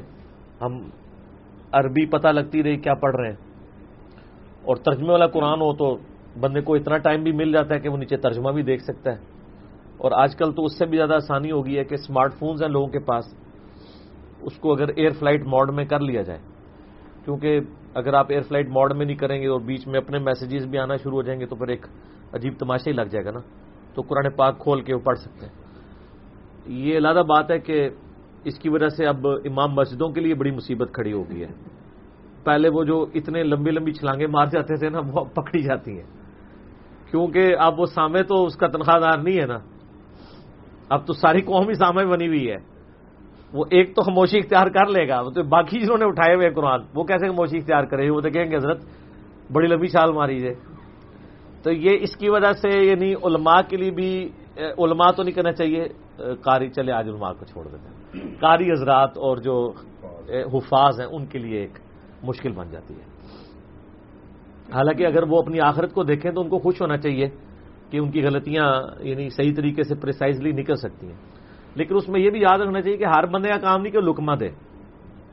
یہ صرف سامنے کا کام ہے کہ وہ لکما دے اور اگر سامنے نہیں دے رہا تو سامنے اٹھا کے آپ خود سامنے بن جائیں، لیکن ایک بندے ہی لکما دے تاکہ وہ کنفیوز نہ ہو۔ اور لکما دینے کا طریقہ بھی سیکھنا پڑے گا آپ کو۔ یہ نہیں ہے کہ ذرا سی غلطی ہوئی تو آپ نے لکما دے دینا ہے۔ تھوڑی دیر انتظار کرنا ہوتا ہے، وہ پڑھنے والے کو خود ہی اندازہ ہو جاتا ہے کہ مجھ سے کچھ غلطی ہو گئی ہے، میں یعنی متشاب آیات میں ادھر سے ادھر چل پڑا ہوں۔ تھوڑی دور جا کے وہ پھر واپس آ جاتا ہے۔ اگر اس کے باوجود وہ نہ آ رہا ہو، پھر آپ اس کو پیچھے سے لکما دیں تاکہ وہ پیچھے سے شروع کرے تو وہ آگے اپنے آپ کو امپروو کر لے۔ لیکن یہ طریقہ آپ کو سیکھنا پڑے گا۔ ہر بندہ نہیں لکما بھی دے سکتا۔ تو اہل حدیث تو یعنی اس کو جائز سمجھتے ہیں۔ حنفیوں کے ہاں اس حوالے سے بڑی سختی پائی جاتی ہے۔ وہ کہتے ہیں، نہیں جی بالکل مصف اٹھا کے آپ پیچھے کھڑے نہیں ہو سکتے۔ یہ تو نماز کی کنسنٹریشن برباد ہو جاتی ہے۔ پہلے تو اس میں اصولی بات آپ سمجھ لیں کہ اس کی اصل تو دین میں موجود ہے۔ کیونکہ صحیح بخاری اور مسلم کی متفق انہوں نے حدیث ہے کہ نبی الاسلام اپنی نواسی اماما بنتے ابل آس کو اٹھا کے نماز کی جماعت کروایا کرتے تھے۔ یعنی آپ صحابہ کو امامت، ورنہ تو آپ ایک صحابی کی ڈیوٹی لگا دیتے کہ اس بچے کو دیکھو، چھوٹی بچی آپ کی نواسی۔ اماما یہ ویسے لوگ نام اماما رکھ دیتے ہیں، یہ حمزہ یعنی الف کے اوپر پیش ہے۔ اماما بنتے ابل آس۔ اماما نام آپ علیہ السلام کی نواسی کا نام ہے۔ سیدہ زینب کی جو بیٹی تھی۔ تو صحابہ کرام کہتے ہیں، جب سجدے کی باری آتی تو آپ اس کو چھوٹی بچی کو سائڈ پہ بٹھاتے، سجدہ کرتے اور پھر جب قیام میں جاتے تو دوبارہ اٹھ سے اٹھا لیتے۔ تو اس سے یہ بات ثابت ہو گئی کہ مطلب آپ نماز کے دوران عذر کے طور پہ کوئی چیز اٹھا سکتے ہیں۔ یعنی یہ اس کی اصل ہے۔ سنن نسائی کے اندر اور مسند احمد میں تو ڈیٹیل سے آتا ہے کہ نبی السلام جب نماز پڑھ رہے ہوتے تھے تو سیدنا حسن و حسین کو بھی اپنی گود میں اٹھا لیا کرتے تھے، حتیٰ کہ آپ سجدہ بھی لمبا کر دیتے تھے۔ جتنی دیر پیٹھ پہ وہ سوار رہتے تھے۔ اور پھر بعض اوقات آپ ان کو قیام کی حالت میں اٹھا کے رکھتے تھے اور جب نماز پڑھنے لگتے تھے تو سجدے میں جاتے وقت سائڈ پہ کر دیتے تھے۔ اور نماز کی حالت میں آپ علیہ السلام یہ سارا معاملات اس سے ایک اصل پتہ چل گئی کہ نماز کے دوران اگر کوئی مصحف کھول لیتا ہے تو اس میں کوئی اتنا بڑا یعنی ایشو نہیں ہے۔ فقہ انفی میں تو یہاں تک مسئلہ لکھا ہے کہ آپ کتا بھی اٹھا کے نماز پڑھ سکتے ہیں۔ لیکن ان کے اپنے بچے کو نہیں اٹھا کے پڑھ سکتے کیونکہ وہ دیشری میں آیا نا۔ کہتے ہیں کتا اٹھا کے آپ پڑھ سکتے ہیں۔ در مختار میں اس کے حاشیے رد المختار فتح شامی میں آپ دیکھ سکتے ہیں۔ وہ کہتے ہیں کتا اٹھا کے آپ نماز پڑھ سکتے ہیں اپنا، لیکن اس کا منہ باندھ لے یہ نہ ہو کہ وہ زبان ہی مار دے، کپڑے ہی نہ پاک ہو جائے پورا طریقہ انہوں نے بتایا کتا اٹھا کے نماز پڑھنے کا شرعی طریقہ۔ ٹھیک ہے۔ وہ کہ سڑک پار کرنے کا صحیح طریقہ۔ تو کتا اٹھا کے نماز پڑھنے کا صحیح طریقہ۔ وہ کہتے ہیں کتا اٹھا لیں لیکن مصف نہیں آپ، جناب یہ نہیں آپ اٹھا سکتے۔ تو معذ اللہ، یہ انہوں نے یہ نہیں مسئلے۔ اور ویسے بھی یعنی چونکہ علم حدیث سے یہ نہ بلد لوگ ہیں، ان کو آئیڈیا نہیں ہے چیزوں کا۔ باقاعدہ صحیح بخاری میں امام بخاری رحمہ اللہ نے چیپٹر کی ہیڈنگ میں تالیکن یہ پوری روایت لی ہے۔ تالیکن وہ روایتیں ہوتی ہیں جو بغیر صنعت کے امام بخاری بیان کرتے ہیں، ان کی اسناد دوسری کتابوں میں، المصنف ابن ابی شہبہ میں سن قبرا البئی حکیم میں مصنف عبد الرزاق کے اندر آپ کو مل جاتی ہیں۔ اور ابن اجرس کلانی نے جو فت الباری اس کی شرح لکھی ہے نا، صحیح بخاری کی، وہ اکثر اس طرح کی تالیکن روایتوں کی اسناد بھی لے آتے ہیں کہ یہ کہاں سے امام بخاری نے لی ہیں۔ تو تالیکن صحیح بخاری میں سکس نائنٹی ٹو نمبر جو حدیث ہے، یہ مجھے اس لیے یاد ہے کہ اکثر لوگ پوچھتے رہتے ہیں، تو اس کی ہیڈنگ کے اوپر نا انہوں نے باقاعدہ لکھا ہے کہ سیدہ عائشہ کا ایک غلام تھا زکوان۔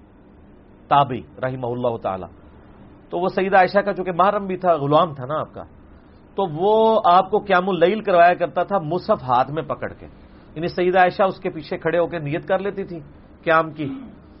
اور وہ ہاتھ میں پکڑ کے اس کو قرآن زبانی نہیں آتا تھا، تو وہ دیکھ کے آپ کو قیام کروایا کرتا تھا۔ اس سے یہ بات پتہ چل گئی کہ یہ اس سے اگلا ورژن ہے کہ امام بھی جو ہے نا وہ قرآن ہاتھ میں پکڑ کے قیام کروا سکتا ہے۔ سامنے والا تو مسئلہ ہی چھوٹا رہ گیا نا۔ ٹھیک ہے۔ اس کی پوری صنعت سلقبرا البئی حکیم میں صحیح صنعت کے ساتھ موجود ہے، جو امام بخاری نے تالیکن صحیح بخاری میں لی ہے۔ تو سلقبرا البئی حکیم میں آپ کو یہ پوری صنعت کے ساتھ مل جائے گا کہ زکوان تابی سیدہ عائشہ کو قیام کروایا کرتا تھا۔ رضی اللہ تعالی عنہ وسلام اللہ علیہ تو یہ اس بات کا ثبوت ہے کہ آپ خود امام بھی مصحف پکڑ کے، لیکن یہ پریفریبل ہے کہ یہ جو حافظ بنے ہوئے ہیں تو وہ حافظ بنے نا۔ اگر وہ قرآن یاد ہی نہیں کرتے ہیں اور مصحف لے کے آگے کھڑے ہو جاتے ہیں تو ایسا نہیں ہونا چاہیے، وہ قرآن یاد رکھیں۔ بہتر تو یہی ہے کہ جو زبانی جانتا ہے، کیونکہ زبانی میں جو پڑھنے میں مزہ ہے، جو کنسنٹریشن وہ دیکھ میں تو نہیں ہے۔ تو امام کو تو زبانی پڑھنا ہے، لیکن اگر کہیں مسئلہ ہے تو وہ بجائے صورتوں کے ساتھ تراوی کروانے کے، تو ان کو کہ یار زبانی دیکھ کے ہی پڑھ دو یار۔ لیکن کیا میں رمضان رمضان میں ایک قرآن کا دورہ تو ہو جائے نا؟ پورے قرآن سے آپ گو تھرو ہو جائے۔ میں تو رمضان کے مہینے کو یقین کرے بہت انجوائے کرتا ہوں۔ قرآن پاک سننے کا۔ قرآن پڑھنے میں وہ سرور نہیں ہے جو سننے میں۔ اور یہ بخاری مسلم میں حدیث ہے۔ نبی اسلام نے عبداللہ ابن مسعود کو کہا کہ عبداللہ قرآن سناؤ۔ ہاں،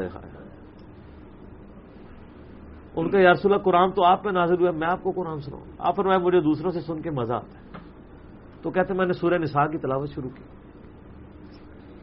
جب میں سورہ نساء کی اس آیت پہ پہنچا کہ وہ دن کیسا ہوگا، کہ جب ہم ہر امت میں سے گواہ اٹھائیں گے اور آپ کو آپ کی امت کے خلاف گواہی کے طور پہ اٹھائیں گے۔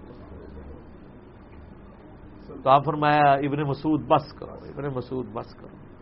کہتے میں نے نگاہ اٹھا کے دیکھا تو نبی اسلام کی مبارک آنکھوں سے آنسو جاری تھے کہ مجھے اپنی امت کے خلاف گواہی دینی پڑے گی۔ قیامت والے دن۔ نبی بڑے رقیق القلب ہوتے ہیں۔ امت کو شرم نہ آئے بے شک، لیکن امت کے پیغمبر کو اپنی امت کی فکر ہے۔ وقال الرسول، یا رب، ان قوم اتخذوا هذا القرآن مهجورا۔ سورت الفرقان آیت نمبر تھرٹی۔ قیامت والے دن نبی الاسلام شکایت کریں گے کہ اللہ میری قوم نے، میری امت نے قرآن کو پیٹ کے پیچھے ڈال دیا تھا۔ تو آپ علیہ السلام رو پڑے کہ مجھے اپنی امت کے خلاف گواہی دینی پڑے گی۔ کہ ابن مسعود، بس کرو۔ ابن مسعود، بس کرو۔ تو سننے کا مزہ آتا ہے۔ اچھا یہ تو تھا کہ امام نے اٹھایا، یہ تو بڑا ورژن ہے۔ ایگزیکٹ یہ ورژن بھی موجود ہے۔ مصنف ابن ابی شہبہ میں موجود ہے کہ انس ابن مالک رضی اللہ تعالیٰ عنہ السلام، قیام رمضان یا قیام اللیل کروایا کرتے تھے، تو ان کا جو غلام ہے، وہ ان کے پیچھے مصحف اٹھا کے کھڑا ہوتا تھا اور ان کی غلطیاں ہائی لائٹ کرتا تھا۔ وہاں امام والا تو بخاری میں مل گیا، مقتدی والا جو ہے وہ المصنف ابن ابی شہبہ میں موجود ہے۔ تو یہ دونوں چیزیں ثابت ہو گئی اسی کی ماڈرن فارم آپ مصحف چھوٹے سائز کا لے لیں، زیادہ بہتر ہے۔ یا موبائل فون کو آپ ایئر فلائٹ موڈ میں کر کے اس کے اوپر کر لیں تاکہ باقی آپ اپنے کہیں میسجز ان چکروں میں نہ پڑے رہیں۔ تو وہ اس کو رکھنا بھی آسان ہے۔ اور اگر آپ مصحف رکھ رہے ہیں نا، تو مصنف ابن شہبہ میں آپ کو تابعین کے اثار ملتے ہیں، ابن سیرین اور باقی لوگوں کے، کہ جب وہ مصحف اٹھا کے قیام کرتے تھے یا سنتے تھے نا، تو جب یعنی رکو اور سجدے کا وقت آتا تھا، تو وہ انہوں نے نا ڈیسک سامنے رکھا ہوتا تھا، تو اس پہ مصحف یوں رکھ دیتے تھے۔ زمین پہ نہیں، sir point to be noted عرب میں تو وہ اللہ معافی سے زمین پہ بھی رکھ دیتے ہیں۔ تو وہ یعنی عجیب ہی ان کے معاملات ہوئے ہیں اس کے ہاں سر کے نیچے بھی رکھا ہوتا ہے۔ یعنی اس میں احتیاط کرنی چاہیے۔ قرآن کی بڑی رسپیکٹ ہے۔ تو زیادہ بہتر ہے کہ موبائل میں رکھے۔ موبائل اگر آپ زمین پہ بھی رکھ دیں گے تو اس میں کوئی بے رمتی نہیں ہوگی۔ کیونکہ وہ تو اس کے اندر الیکٹرو میگنیٹک واب فیوز کی فارم میں جو ہے نا وہ محفوظ ہے۔ ورنہ تو آپ کو ٹوائلٹ میں جاتے وقت بھی موبائل باہر رکھ کے جانا پڑے۔ اور اس سے اگلا ورژن ہے کہ حافظ قرآن کو تو آپ ٹائلٹ ہی نہ جانے دیں گے، اس کے سینے میں قرآن ہے۔ یہ اینٹی وینم اور الزامی اور پکی والا جواب ہے۔ جو لوگ کہتے ہیں جناب وہ جی موبائل دے اندر تو قرآن ہے تو موبائل اندر جب باہر رکھا گے تو موبائل لبنا ہی نہیں سر۔ ٹھیک ہے نا تو موبائل کے اندر سافٹ فارم میں قرآن ہے نا۔ ہارڈ قرآن تو نہیں ہے۔ جس طرح کہ حافظ قرآن کے دل میں سافٹ فارم میں اس نے کریم کیا ہوا نا، یاد کیا ہوا نا۔ تو یہ بھی سافٹ فارم میں، تو وہ سافٹ فارم میں موجود ہے۔ تو یہ اجازت ہے اس چیز کی کہ آپ ٹوائلٹ میں قرآن کو اور پھر کئی لوگ کہتے ہیں وہ جی موبائل فون میں اگر کوئی آیت بیچتا ہے تو آپ ڈیلیٹ نہیں کر سکتے، وہ وہ ڈسٹ بن میں چلی جاتی ہے۔ سر، وہ ساری انٹلیکچوئل ہے، وہ حقیقی ڈسٹ بن نہیں ہے۔ ٹھیک، وہ تو ایک سمبل بنا ہوا نا۔ تو وہ ہارڈ کاپی کی فارم میں نہیں، سافٹ کاپی کے میں ایسا پھر بلکہ میسیجز آ رہے ہوتے ہیں جناب کہ فلاں شخص کو زیارت ہوئی ہے نبی اسلام فرمایا، اتنے لوگوں تک جو یہ میسج فارورڈ کرے گا، اسے اتنے دنوں میں اتنی کچھ خبریاں ملیں گی، اور جو آگے نہیں کرے گا، اس کے ساتھ یہ جو ہو جائے گا۔ اور وہ پھر آگے چلنا شروع ہو جاتا ہے۔ عجیب تماشا لگایا ہوا ہے دین کے ساتھ ان لوگوں نے۔ تو مصحف کو آپ سامنے ڈیسک کے اوپر رکھیں۔ اور اس کو سپورٹو میں آپ کو ایک حدیث بتاتا ہوں، بڑی رکت انگیز حدیث ہے۔ سنبی دعود میں حدود والے چیپٹر میں حدیث ملتی ہے۔ کہ نبی الاسلام کو یہودیوں نے ایک مقدمے کے فیصلے کے لیے اپنے پاس مدرسے میں بلایا۔ اس میں الفاظ ہے کہ یہودیوں کے مدرسے میں نبی الاسلام تشریف لے گئے۔ اب وہ آپ سے فیصلہ کروانا چاہ رہے تھے، وہ اس لیے کروانا چاہ رہے تھے کہ وہ اپنی مرضی کا فیصلہ لینا چاہتے تھے۔ ان کو پتا تھا تو رات میں زنا کی سزا کیا لکھی ہوئی ہے، رجم لکھی ہوئی ہے، شادی شدہ کے لیے اور غیر شادی شدہ کے لیے کوڑے۔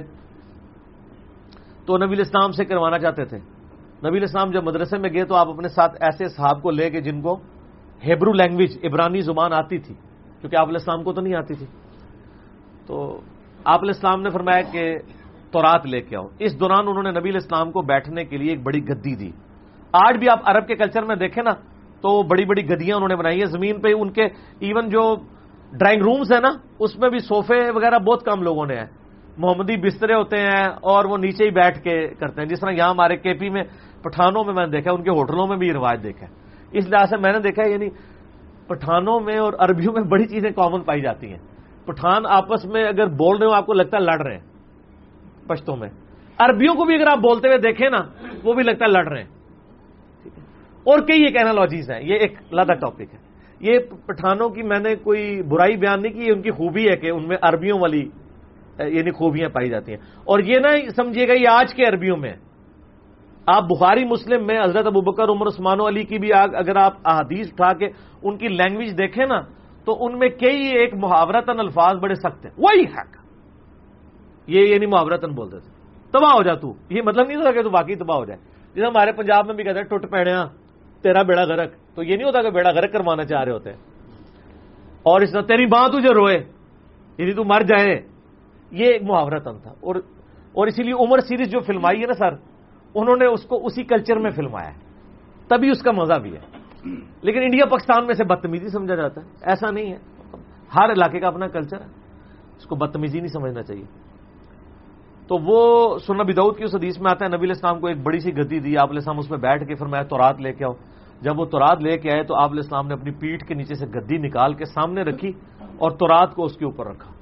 خود زمین پہ بیٹھ کے۔ اور آپ نے کہا، میں ایمان لایا اس کتاب پر۔ اور اس کے نازل کرنے والے پر۔ ٹیمپلڈ فارم میں تورات تھی، آپ نے ریسپیکٹ کی اور کہا میں ایمان بھی لے کے آیا پوائنٹ ٹو بی نوٹڈ اور یہ تو محفوظ کتاب ہے۔ وہ اولڈ ٹیسٹیمنٹ تھا، یہ فائنل ٹیسٹیمنٹ ہے۔ قرآن پاک۔ تو اس سے نبی اسلام نے امت کو یہ ترغیب دلائی کہ اگر تورات کو میں رکھ رہا ہوں کسی اونچی جگہ پہ اور خود زمین پہ بیٹھ رہا ہوں تو تم نے بھی قرآن کا مصف کا یہ ادب کرنا ہے۔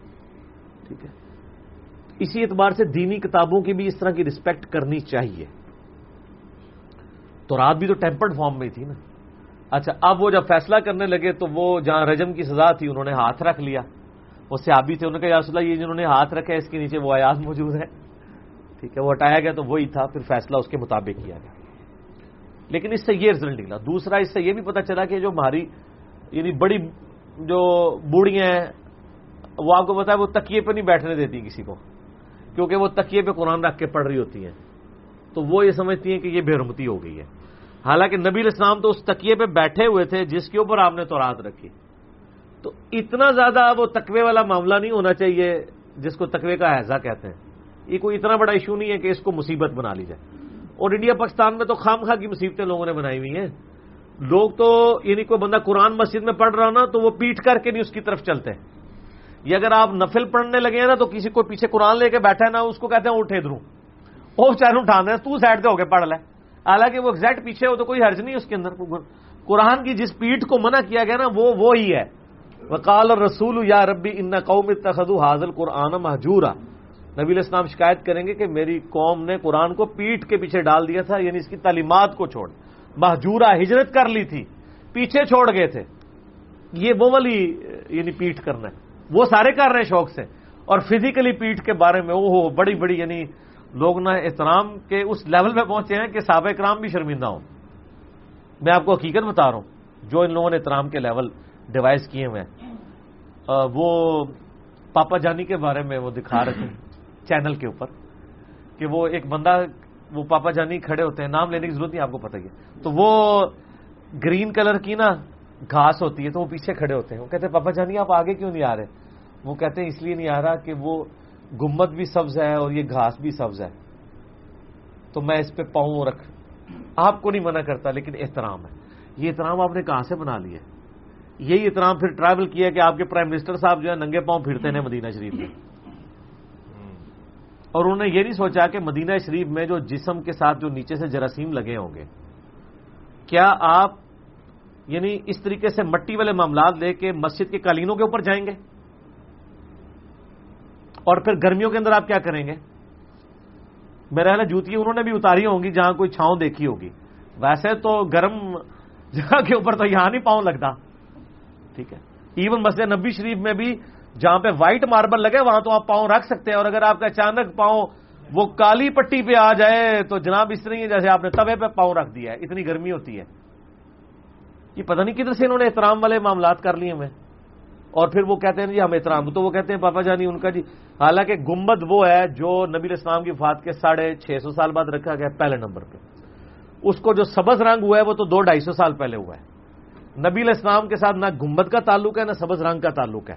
اس حوالے سے۔ ویسے تو سبز رنگ تو قرآن پاک میں آیا نا کہ جنتیوں کا جو ہے وہ لباس بھی ہوگا، وہ سب کچھ ہے، اللہ کو پسند ہے۔ یعنی درختوں کے پتے ہیں سبز۔ اب مجھے نہیں پتا کہ جب پتے ٹوٹ کے نیچے گرتے ہوں گے یا کوئی شاخ ٹوٹتی ہوگی تو اس وقت اس کا کتنا احترام ہوتا ہوگا۔ خزاں میں تو چلو پیلے ہو کے گرتے ہیں، جو ویسے درخت کٹ جاتے ہوں گے، ان کا کیا احترام ہوتا ہوگا؟ تو پتہ نہیں ان کی بکریوں کو یہ کھانے کو سبز پتے بھی دیتے ہوں گے کہ نہیں؟ اور مجھے تو یہ بھی نہیں پتا کہ یہ سبز رنگ کی وہ جو میتھی ہے اور اور کیا کچھ ہوتا ہے جی؟ ساری سبزیاں، بھنڈیاں، یہ پتہ نہیں کھاتے ہوں گے کہ نہیں کھاتے ہوں گے، کہ سارا احترام ادھر ہی آ گیا۔ ساری کہانیاں۔ تو مجھے جب ایسے لوگ ملتے ہیں تو میں ان کو پھر الزامی جواب دیتا ہوں، میں کہتا ہوں، یار اس کو تو چھوڑ دو۔ بتاؤ، غلاف ہے کعبہ، کالا ہے۔ تو کالی جرابیں کیوں پہنتے ہو؟ وہ کہیں گے نہیں، ہم نہیں پہنتے، ہم تو بوٹ پہنتے ہیں۔ بوٹ بھی کالے۔ انہیں جی کالے نہیں ہوتے، ہم دوسرے پہنتے ہیں، ان کے تلوے۔ یہ بھی جو پیلی چپلیں بھی بنائی ہوئی ہیں، اس کے تلوے تو ابھی بھی کالے ہیں۔ اور سر، آپ ان کو بھی کر دیں، سڑک تو پھر بھی کالی ہے۔ سڑک تک کرو گے اور جن گاڑیوں میں آپ گھومتے ہیں، ان کے ٹائر بھی کالے ہیں۔ غلاف کعبہ کے رنگ والے۔ یہ کوئی دین نہیں ہے۔ یہ فیبریکیشن ہے دین کے اندر۔ آپ نے خود سے داخل کی ہے۔ یہ والے جو احترام کے رویے ہیں نا، یہ دین کے اندر غلوف ہے۔ اور اس سے منع کیا گیا۔ لا تغلوف ہی دین دین میں غلوف نہیں کرنا۔ ٹھیک ہو گیا جی؟ تو مزے مزے کی باتیں جو جو مجھے یاد آتی ہیں، میں حصول برکت کے لیے مدنی پھول آپ کے سامنے رکھ دیتا ہوں۔ ٹھیک ہو گیا نا جی؟ اچھا علی بھائی اگلا سوال ہے کہ رمضان المبارک میں ٹی وی چینلز میں سحری اور افطاری کی نشریات میں جو بے حیائی کا طوفان بدتمیزی برپا ہوتا ہے اسلام آباد ہائی کورٹ کے ایکس جسٹس جناب شوکت عزیز صدیقی صاحب نے اس کا نوٹس بھی لیا تھا لیکن سپریم کورٹ میں جا کر چینلز کی جانب سے سٹے لے لیا گیا۔ ہاں جی۔ اس حوالے سے عوام الناس اور خصوصاً حکومت وقت کی کیا ذمہ داری ہے؟ بہت بڑی ذمہ داری ہے جی ان کے اوپر۔ یہ جسٹس شوکت صدیقی صاحب کی عدالت میں جب یہ کیس لگا ہوا تھا نا بائی چانس میں اپنے ایک کیس کے سلسلے میں اس وقت کورٹ روم میں موجود تھا۔ اور یہ جو اس وقت ایک عذاب بن کے ہماری نوجوان نسل کے اوپر یہ ایک پروگرام نازل ہوا ہے نا، جیتو پاکستان۔ اس حوالے سے کہ رمضان کے کریٹیکل ٹائمنگ میں وہ پروگرام چلا دیتے ہیں۔ اور اس سے کوئی کسی کو فائدہ نہیں ہو رہا۔ وہ نیلام گھر لگتا تھا تارک عزیز شو، اس میں تو پھر بھی کسی کو علم حاصل ہوتا تھا۔ یہ تو تکے سکھا رہے ہیں کہ بتاؤ اس میں کیا ہے، اس میں کیا ہے؟ کوئی پوچھیں گے جی یار، امریکہ کیپٹل سٹی کیا ہے؟ اور سعودیہ کا کیپٹل سٹی کون سا ہے؟ مدینہ شریف میں کون کون سی فصلیں اگتی ہیں؟ یہ سوالوں تو چل کسی کے علم میں بھی اضافہ ہو، جو ہم بچپن میں دیکھا کرتے تھے۔ یہ کون سے تکے ہیں جی؟ اس میں سے اتنے گولڈ نکلے اور یہ تماشے لگائے ہوئے۔ تو اس کا جو پروگرام کا ہوسٹ ہے نا، اس کی خوب کلاس لی شوکس دیکی صاحب نے۔ اور وہ ان کے یعنی ٹی وی چینل کا وہ مالک تو خود نہیں آیا تھا، انہوں نے جو اپنا ریپرزینٹیٹو انہوں نے کہا جی یار، ایک مہینے کے لیے اگر آپ اپنے اس ہیرو کو چھٹی کرا دیں تو آپ کے چینل پہ کوئی نقصان تو نہیں ہوگا۔ خدا کے لیے ٹائمنگ بدل دیں۔ انہوں نے کہا اس اوقات میں آپ لوگوں کو قرآن کا کوئی پروگرام چلا دیں۔ کوئی عربی سکھا دیں۔ کوئی قرآن ترجمے سے چلا دیں۔ کوئی قرآن پروناؤنس کرنا سکھا دیں۔ یہ پروگرام آپ سیری اور افطاری میں چلائے ہیں آپ نے کن لوگوں کو لا کے بٹھا دیا ہوا ہے سیری افطاری میں؟ یعنی قوم کا جو ایک دین کے نام کے اوپر آپ مورل ویلیوز ان کی گرا رہے ہیں۔ ویسے تو آپ گرا ہی رہے تھے، جہاں پہ موقع تھا کہ دین سکھاتے وہاں بھی آپ نے ان لوگوں کو گھسیٹ دیا سارے ایکٹر آگے لا کے بیٹھ دیے اور پھر وہ جہاں علماء بھی جو بیٹھے ہوئے ہیں نا، وہ بھی مسلط پسند ہوئے ہیں۔ کسی عالم کی ضرورت ہے کہ وہ عورت کو کہ کہ مطلب تم ادھر بے پردہ کیوں بیٹھی ہوئی ہو؟ نہیں کہہ سکتا۔ وہ ایگری کرتا ہے تو وہاں پہنچتا ہے نا، ورنہ یہ کہ کہ جی آپ مردوں کو بلائیں یا عورتوں کے پروگرام میں عورتیں آئیں، ہمارے کام ہے۔ جناب، اڑیاں اٹھا کے پہنچتے ہیں اور پھر آپ ذرا ان کو باتیں کرتے ہوئے دیکھیں جو مجھے کبھی ایک یعنی یہ ٹک ٹکی باندھ کے جواب دے رہے ہوتے ہیں۔ سامنے بیٹھ کے۔ اور آپ وہ کہہ رہے ہوتے ہیں، نظروں کی حفاظت کریں۔ تو پھر ان کی باتوں کا کیا اثرات ہونے کس نے نظروں کی حفاظت کرنی؟ تو یہ ساری کی ساری باتیں مطلب اس طریقے سے دل دکھتا ہے۔ رمضان کی نشریات میں گورنمنٹ کا کام ہے کہ وہ نوٹس لے، اس طرح کی چیزوں کا۔ اور یہ بڑی سختی کے ساتھ جب پرونوگرافی کے اوپر پورنوگرافی کے اوپر آپ کے خلاف ایک آپ سمجھتے ہیں کہ مہم کھڑی کی گئی آپ کو پتا ہے نا، دنیا میں بے حیائی پہ مبنی سائٹ سب سے زیادہ پاکستان میں کھولی جاتی ہیں۔ اور اس میں بھی فیصلہ بعد میں۔ جب یہ رپورٹ آئی نا، تو ہمارے ٹی وی اینکرس چڑھ دوڑے جی یہ اسلامی تشخص کو نقصان پہنچایا جا رہا ہے، اس طرح کی رپورٹوں سے۔ بجائے یہ کہ آپ اپنی عوام کو سمجھائیں۔ ان کو نہیں پتا کہ پاکستان میں کیا ہو رہا ہے۔ نیٹ کیفوں میں عام لوگ اب تو نیٹ کیفے بھی ختم ہو گئے اب تو بالکل ہی مسئلہ خراب ہو چکے ہر بندے کے ہاتھ میں ہو گیا۔ نیٹ کیفے میں آپ کو گدا گاڑی چلانے والے، رکشوں والے، جن کو انگلش ٹائپ بھی نہیں کرنی آتی، وہ جا کے نیٹ کیفے میں کون سی ای میل کر کے یا گوگل میں کوئی چیز سرچ کر رہے ہوتے تھے۔ اور پھر وہ کیبن بند بنائے ہوئے ہوتے تھے۔ وہ ساری اس طرح کی بے جائی کی سائٹس کھولنے کے لیے۔ اور پھر آپ کہتے ہیں اسلامی تشخص کو نقصان پہنچا ہے۔ نقصان آپ خود پہنچاتے ہیں اور جب کوئی ہائی لائٹ کرتا ہے تو آپ کہتے ہیں پاکستان کے خلاف، اسلام کے خلاف سازش ہے۔ سازش تو آپ خود کر رہے ہیں۔ تو یہ گورنمنٹ کا کام ہے کہ وہ ان چیزوں کا نوٹس لے اور عدالتوں کی بھی ذمہ داری ہے کہ وہ مطلب بڑے لوگوں کو دیکھ کے تو اپنے ڈسیزن کے معاملے میں اس طریقے سے معاملات کو نہ لے کے چلیں۔ اگر عدالتیں کمزوری دکھا دیں گی تو پھر پیچھے گورنمنٹوں نے کیا معاملات کو لے کے چلنا ہے؟ گورنمنٹ کے پاس تو سب سے بڑا کندھ عدالت کا ہوتا ہے۔ اگر یہ عدالتیں نہ ہوتی تو یہ بسنت کے اوپر جو ہر سال تماشا ہو کے اتنے بچے کٹتے تھے۔ یہ رکنا تھا۔ گورنمنٹ نے تو اناؤنسمنٹ کر دی تھی، ہم اس سال بسنت کروائیں گے۔ وہ تو پھر عدالتی فیصلہ تھا، اس کے حوالے سے پھر پروسیڈنگ ہوئی تو بیک فٹ پہ چلے گئے۔ اگر گورنمنٹ پہ ہوتا تو یہ چائنا سالٹ، جس کا کروڑوں کا بزنس ہے لوگوں کا، یہ چائنا سالٹ کی شکل میں جو زہر آپ کو کھلا رہے تھے، جینو موٹو اس میں بندی لگنی تھی اگر سپریم کورٹ ڈسیزن نہ لیتی۔ آج آپ مارکیٹ میں جائے آپ کو نہیں ملے گا۔ کسی دکان میں نکلا ہے تو دکان سیل ہو جائے گی، نہیں ملتا۔ اگر عدالتیں نوٹس نہ لیتی، تو یہ جو آپ کو زہر والی سیائی کے اندر آپ کو پکوڑے اور سموسے بیچ رہے تھے اخباری کاغذ میں، یہ رکنے تھے؟ آج آپ دیکھیں سموسوں کی دکانوں پہ پکوڑوں کی دکانوں پہ آپ کو وائٹ کلر کے کاغذ ملیں گے یا خاکی لفافے۔ کیونکہ سپریم کورٹ نے بندی لگا دی کہ وہ جو اخباری کاغذ کے اوپر انک لگتی ہے، وہ مضر صحت ہے۔ سپریم کورٹ اگر اپنی ذمہ داری محسوس کرے اور ڈسیزن لے لے، بسانت کے اوپر بھی سب سے پہلے صدیقی صاحب نے ہی پابندی لگائی تھی نا۔ دیکھیں، یہ ان کے لیے صدقہ جاریہ لکھا گیا ہے۔ اس کے بعد سے پسند ختم ہی ہو گئی ہے۔ ٹھیک ہے نا؟ ہر سال جب بھی کوئی ہوتا ہے نا، تو کوئی نہ کوئی واقعہ رپورٹ ہو جاتا ہے۔ اور اب آپ کو تو پتا اس دفعہ کیا کچھ ہوا ہے۔ انہوں نے، جنہوں نے چوری چھپے بسانت والا معاملہ کیا نا، تو اس دفعہ تو پولیس والوں نے بڑی سیڑھیاں رکھی ہوئی تھی دروازہ وہ کھٹکھٹاتے ہی نہیں تھے کسی کا۔ کیونکہ دروازہ کون کھولتا ہے؟ سیڑھیاں لگا کے ڈائریکٹ چھت پہ چڑھ کے بچے گرفتار کیے انہوں نے پولیس والوں نے اس دفعہ۔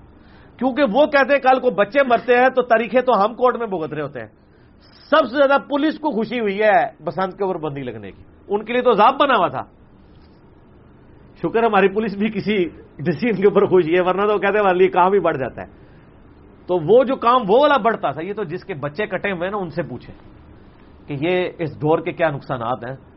اور اللہ کا شکر ہے۔ تو اس طرح سپریم کورٹ کی اور ہائی کورٹس کی ذمہ داری ہے کہ وہ فرنٹ سے لیڈ کریں۔ اور اب جس طریقے سے یعنی پاکستان میں اس وقت جوڈیشری یعنی پچھلے سمجھ لیں پندرہ سالوں کے اندر جو ایک ایپیکس کے اوپر پہنچی ہے نا، تو وہ اس بڑے اچھے سٹیٹس میں ہے کہ پاکستان میں اب جوڈیشری کے خلاف کوئی زبان کھولتا نہیں ہے۔ تو اگر وہ اس طرح کے ڈسیزن ان کے جو دلیر قسم کے جج ہیں، دلائل کی روشنی میں لے لیں۔ تو میرا خیال ہے حکومت کے لیے بھی کوئی پرابلم نہیں ہوگا۔ حکومت بھی ذرا تھوڑی ڈر رہی ہوتی ہے۔ عدالت کے کندھے پہ رکھ کے وہ معاملات کو لے کے چلتے ہیں۔ تو یہ عدالتیں اس طرح کا ڈسیزن کریں کہ جی پاکستان کے آئین میں جو اسلامی تشخص ہے اس کا خیال رکھتے ہوئے یہ جو بے حیائی پہ مبنی پروگرام رمضان کے اندر چلائے جا رہے ہیں۔ کم از کم رمضان کے اندر تھوڑی بہت یعنی شرم و حیا کریں۔ ویسے تو پورا سال ہی کریں لیکن رمضان میں تو شیطان قید ہے تو آپ تھوڑا سا مہربانی کریں کہ آپ کے وہ جو بزرگوار ہیں وہ بھی قید ہیں، آپ بھی تھوڑی دن کے لیے چھٹی پہ چلے جائیں۔ ٹھیک ہے، ظاہر ہے جی۔ شیطان ہی ان کو گائیڈ کر رہا ہوتا ہے نا، تو تھوڑی سی چھٹی یہ بھی کر لیں۔ اس حوالے سے۔ گورنمنٹ یعنی ڈسیزن تو بعد میں لے گی، میرے خیال کورٹ سے ہی کام ہے کہ وہ فرنٹ سے لیڈ کرے۔ اور ان، اس طرح کے پروگراموں کے اوپر پابندی لگائی جائے۔ کم از کم رمضان شریف میں ان اوقات میں جو سیری اور افطاری کے ہیں، ایسے پروگرام لگائے جائیں جو یعنی بینیفیشری ہوں عوام الناس کے لیے۔ تو میرا تو یہ موقف ہے جی۔ ہم نے تو اپنا حق ادا کر دیا گفتگو کر کے۔ علی رمضان المبارک کے فضائل اور احکام و مسائل کے حوالے سے آپ کے کون کون سے لیکچرز ہیں؟ ان کا تعارف کروا دیں۔ اور نمبر بھی بتا دیں۔ لیکچر تو ایک ہی ہے نا جی جو چار نشستوں میں ریکارڈ ہوا تھا۔ مسئلہ number fifty three A B C D جس میں میں نے رمضان مبارک کے فضائل برکات اس کے چالیس سے زیادہ احکام و مسائل اس کے بعد پھر نماز عید کا طریقہ اعتکاف سے ریلیٹڈ شب قدر یہ ساری چیزیں میں نے ڈیٹیل سے بتائی ہیں۔ مسئلہ fifty three A B C D اور ان چار لیکچرز کے آپ کو افطار ٹائم کے اوپر سنیشیا اختلاف وہ بھی اس کے میں نے ڈسکس کیا اس کے اوپر آپ کو کلپس بھی یعنی نا مل جائیں گے۔ آپ نے بھی پچھلے دنوں میں رمضان کے مکمل ہو گئے کلپ ہاں جی۔ انہوں نے بھی جو ان کا چینل ہے رائے ہدایت کے نام سے اس کے اوپر انہوں نے کلپ بلکہ احادیث وہ ڈسپلے بھی کروا دی ہیں۔ تو وہ سارے کے سارے چیزیں اویلیبل ہیں۔ تو آپ رمضان شریف میں جو بھی مسائل ہیں آپ لکھیں رومن میں ٹائپ کریں۔ اور میں بار بار ریکویسٹ کروں گا، ہمارے واٹس ایپ گروپوں میں لوگ مطلب کھیر یعنی پکا کے ہم نے لوگوں کے سامنے رکھی ہے۔ تو وہ ہمیں یعنی میسج کرتے ہیں کہ سر یہ جو چمچ ہے نا، یہ آپ اس میں ڈال کے ہمارے منہ میں رکھ دیں۔ تو یہ کام تو ہم سے نہ کروائیں۔ ہم کتنے ہی بندے بھرتی کر لیں، ہزاروں لوگوں کو انٹرٹین کرنے کی ہمارے اندر یعنی کیپیسٹی تو موجود نہیں ہے۔ تو آپ نے جو بھی مسئلہ لکھنا ہے، آپ رومن میں رومن انگلش میں ٹائپ کریں یوٹیوب کے اوپر جا کے ساتھ میرا نام لکھیں، افطار کا وقت یہ لکھیں، نام لکھیں، آپ کو وہ اس کے اوپر پوری ویڈیو مل جائے گی۔ سنیشیا کے اختلاف کے حوالے سے میں نے بتایا آپٹیمل سولوشن اسی طریقے سے روزوں کی رخصت کا مسئلہ روزوں کی فضیلت، یہ سب کچھ آپ شب قدر لکھیں، آپ شب برات لکھیں، ساتھ میرا نام لکھ دیں۔ تو رومن میں ٹائپ کریں تو یوٹیوب حافظہ اللہ تعالی و دامت برکاتم عالیہ و مدہ ذلو وہ آپ کو بتا دے گا۔ ایون شیخ گوگل میں بھی لکھیں جا کے۔ شیخ گوگل تو وہ بھی آپ کو بتا دیں گے۔ یوٹیوب میں لکھیں تو وہ آپ کو آسانی سے پتہ چل جائے۔ گا ٹھیک ہوگا چلیے بھائی ایک بھائی کا سوال ہے کہ میں ایک دکاندار ہوں بعض اوقات آٹھ سو روپے کی چیز کو ہزار روپے میں فروخت کرنے کے لیے گاہک سے جھوٹ بولنا پڑتا ہے۔ کہ میری اپنی جو خرید ہے وہ نو سو کی ہے۔ بعض اوقات قسم بھی اٹھانی پڑ جاتی ہے، کیونکہ کسٹمر خریدتا نہیں چیز کو پھر۔ اگر وہ کسٹمر اس بات پر اصرار کرے کہ اپنی قیمت خرید بتاؤ، تو ایسی صورت حال میں جھوٹ بولنا جائز ہوگا۔ جھوٹ بولنا تو جائز نہیں ہوگا۔ زندگی موت کی کشمکش میں صرف تقیہ کرنا اور وہ بھی توریتن بولنا جائز ہے۔ تقیہ کے اوپر میرا کلپ ہے، بلکہ آپ یوٹیوب پہ لکھیں کہ جھوٹ بولنا کب کب جائز ہے تو میرا کلپ کھل جائے گا۔ وہ ٹاپک الگ سے ہے، بخاری مسلم کی حدیث میں نے بیان کی ہیں۔ یہ جو سچویشن بتا رہے ہیں نا کاروبار والی، اس میں آپ یاد رکھیں کہ صحیح بخاری اور مسلم میں حدیث ہے، نبی اسلام نے فرمایا کہ کاروباری طبقے کے لیے کہ قسم کھانے سے تمہارا مال تو بک جائے گا لیکن برکت اٹھ جائے گی۔ اور اس قسم سے مراد آپ نے جھوٹی قسم نہیں لی ہے ذہن میں رکھیے گا۔ جھوٹی قسم کی تو آپ کبھی کہہ نہیں سکتے کہ جی ورنہ تو آپ ساتھ کہتے ہیں کہ وہ مال ہی رام ہوگا۔ سچی قسم، کیونکہ عرب میں قسم کھانا آج بھی آ واللہ یہ وہ عام بول دیتے ہیں واللہ تلّہ واللہ واللہ ہی یہ ان کی عام تو یہ لینگویج کے اندر تکیہ کلام کے طور پہ۔ جس طرح ہمارے پنجابی میں قسمیں یہ قسمیں پھر بھی بہتر ہے کہ اس میں اللہ کا نام نہیں یہ قسم شمار نہیں ہوتی۔ ٹھیک ہے؟ قسم کسی سے ٹھوائے نا تو اس کو کہ پوری قسم کھائے۔ اللہ کی قسم۔ تو آپ یہ ایک توریہ بھی کر سکتے ہیں آپ قسمیں خالی کہتے ہیں تو کوئی قسم نہیں ہے۔ لیکن یہ کام نہ کریں۔ بخاری مسلم میں حدیث ہے کہ قسم کھانے سے مال تو بک جاتا ہے لیکن برکت ختم ہو جاتی ہے۔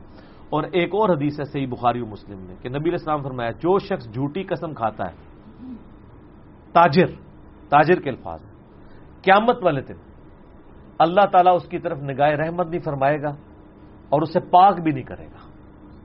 یعنی قیامت دن اللہ تعالیٰ کے عذاب کا مستحق ہوگا جھوٹی قسم کھا کے مال کو بیچنے والا۔ اب رہ گئی یعنی اس طرح کے ایشوز کہ ایک بندہ سپوز دس ہزار روپے کی چیز ہے، وہ بیچ رہا ہے۔ اس کی اپنی قوت خرید جو ہے وہ آٹھ ہزار روپے کی اس نے خریدی تھی۔ اب بیچ رہا دس کی ہے اور اب گاہک مطالبہ کر رہا ہے کہ نہیں، تو مجھے بتا کہ تو نے کتنے کی لی ہے۔ ٹھیک ہے؟ تو اس میں ضروری تو نہیں ہے آپ اس کو بتائیں، پابند تو کوئی نہیں ہے۔ لیکن اگر آپ بتانا ہی چاہتے ہیں تو آپ اس طرح کر کے بھی الفاظ استعمال کر سکتے ہیں کہ وہ آپ یہ کہیں گے یہ تو مجھے نو ہزار روپے میں بھی نہیں پڑی۔ یعنی آٹھ کی پڑی ہوئی ہے نا۔ اگر اس کے بھی آگے آ جاتا ہے تو دیکھا ہاتھ پال لو ان کو پائی کسی اور کو ڈور جا۔ ٹھیک ہے نا جی؟ تو اس کا تو کوئی علاج نہیں ہے۔ تو اس طرح کی چیزوں کو آپ ویل لیفٹ کر سکتے ہیں۔ اگر کوئی کہتا نا جی آپ بتائیں کتنے کی آئی ہے، تو اس کو کہ میرے بھائی جتنی بھی میری آئی ہے، آپ مارکیٹ سرچ کر لیں۔ اگر مجھ سے سستی آپ کو کوئی دے رہا ہے تو آپ اس سے جا کے خرید لیں۔ میں نے تو اتنی بیچنی ہے، ٹھیک ہے؟ تو آپ ہمارے لیے قابل احترام ہے۔ آپ کے، آپ کا حق ہے کہ آپ سرچ کریں۔ میرے پاس یہ گنجائش تھی، میں یعنی آپ اگر وہ آٹھ ہزار کے لیے آپ کہتے ہیں میں جی ساڑھے نو کی ہے، اس کو نہ آپ بتائیں کہ میں نے آٹھ کے لیے، نو تک آپ اگر اس سے کم نہیں بیچنا چاہتے ٹھیک جھوٹ بولنے کی ضرورت ہے؟ قسم اٹھا کے ضروری آپ نے بکوانا ہے اور اس کو مال کو حرام بھی کروانا ہے۔ اس کی بجائے ان کو بتائیں کہ جی میری قوت خرید جو بھی ہے میں اتنے سے کم میں مجھے وارہ نہیں کھاتی۔ یہ تو آپ بول سکتے ہیں۔ اور یہ پاسبل ہے۔ اور یہ جو بال لوگوں نے بھی یہ بھی پوچھتے رہتے ہیں نا جی وہ منافع کی ریشو کیا؟ ہو اسلام میں منافع کی ریشو نہیں ہے۔ رکھی بھی نہیں جا سکتی۔ میں آپ کو اسلام آباد کی مثال دیتا ہوں۔ اسلام آباد میں یعنی منڈی کے قریب جو سب سے قریب سیکٹر ہے، وہ آئی ٹین ہے۔ اب ایک بندہ منڈی سے آلو اٹھاتا ہے اور ساتھ ہی آئی ٹین پہ وہ ٹیکسی کرا کے اسی روپے میں پہنچ جاتا ہے۔ ہاتھ سو روپے میں۔ اور وہاں اس نے کوئی ٹھیا لگایا ہوا ہے۔ یہاں سے اس کو بیس روپے کلو آلو پڑا ہے، وہاں جا کے وہ تیس روپے بیچ دیتا ہے۔ لیکن ایک اور بندہ ہے جو اسی منڈی سے وہی آلو اٹھاتا ہے، بیس روپے میں۔ اور ایف الیون میں چار پانچ سو روپے ٹیکسی والے کو کرایہ دے کے پہنچتا ہے۔ تو اس کو آلو کتنے کا پڑ گیا؟ اب آپ اس سے تو ایکسپیکٹ نہ کریں کہ وہ بھی تیس روپے بیچے۔ یا ایون آئی ٹین میں بھی ہو اور اس نے ریڈی نہ لگائی ہو، بلکہ وہ ایک دکان کا کرایہ دے رہا ہو۔ ریڈی کی اگر کرایہ پانچ ہزار روپے ہے، دکان کا ہو سکتا ہے بیس ہزار روپے۔ تو اب بیس ہزار روپے جو دکان کا کرایہ دے رہے ہیں، آپ اس سے ایکسپیکٹ کر رہے ہیں کہ وہ ریڈی والے کی قیمت کے برابر آپ کو آلو دے دے۔ تو آپ اپنی عقل کا ماتم کرائیں۔ اس لیے اسلام نے منافع کی کوئی ریشو مقرر نہیں کی ہے۔ ان ہے۔ صرف ایک چیز سے آپ کو روک دیا گیا ہے۔ بلیک مارکیٹنگ نہیں کرنی۔ آپ دس روپے کلو آلو بے شک ہزار روپے میں بیچیں۔ آپ سے خریدے گئے کوئی نہیں۔ مارکیٹ خود حفاظت کر لیتی ہے نا۔ آپ ہزار روپے بیچ رہے ہوں گے، سات والا بیس روپے بیچ رہا ہوگا، لوگ ادھر سے لے لیں گے۔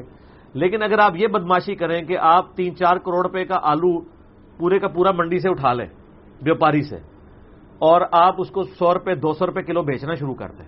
آج کے دور کے اعتبار سے میں بات کر رہا ہوں۔ تو آپ نے بلیک مارکیٹنگ کی ہے، لوگوں کو مجبور کیا ہے۔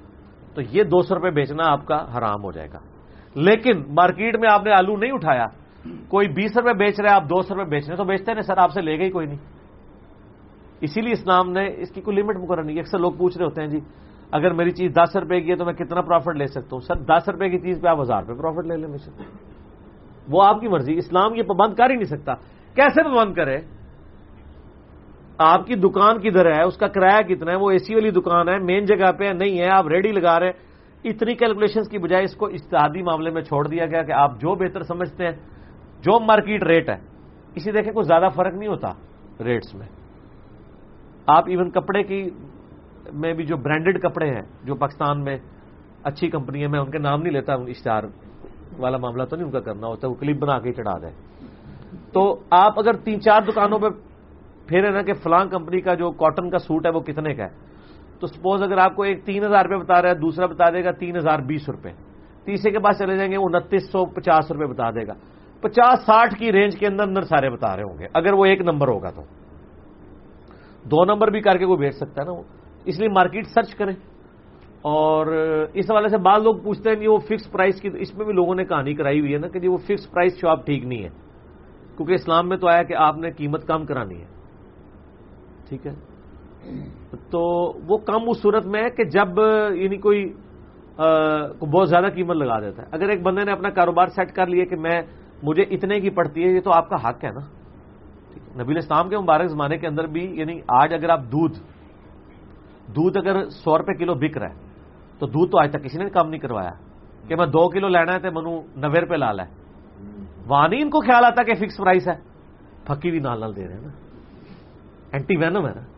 جو کہتے ہیں جی فکس پرائز آرام ہے، تو دودھ تو تم بھی فکس پرائز پہ لے رہے ہو۔ دہی تو تم بھی فکس پرائز پہ لے رہے ہو۔ کوئی آرام نہیں ہے۔ ایک بندے نے جھنجٹ سے بچنے کے لیے ایک ریٹ رکھ لیا تو آپ کسی اور کے پاس چلے جائیں۔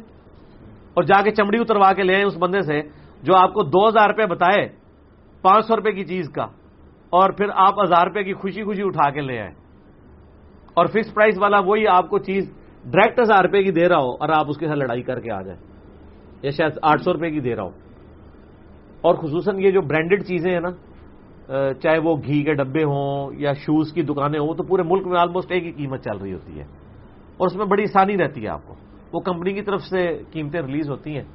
باقی یہ قیمتوں کے پابند بھی کوئی نہیں گورنمنٹ بھی فیل ہی ہے، میں نے دیکھا۔ ساری گورنمنٹیں فیل ہیں۔ انہوں نے اکثر نے تو پلے کارڈ کے اوپر لکھے نہیں ہوتا کہ آلو کا آج گورنمنٹ کا ریٹ کیا ہے۔ اور لکھا بھی ہو تو اس کے مطابق نہیں دے رہے ہوتے۔ اور اس میں بعض کا گورنمنٹ بھی زیادتی کر رہی ہوتی ہے کہ وہ ریٹ اس کے اوپر پاسبل نہیں ہوتا۔ یہ بڑے بڑے جو ویوپاری ہیں، ان کو تو پکڑتے نہیں ہیں۔ چھوٹے دکانداروں کو کہتے ہیں، نہیں، تم اتنے کا بیچو۔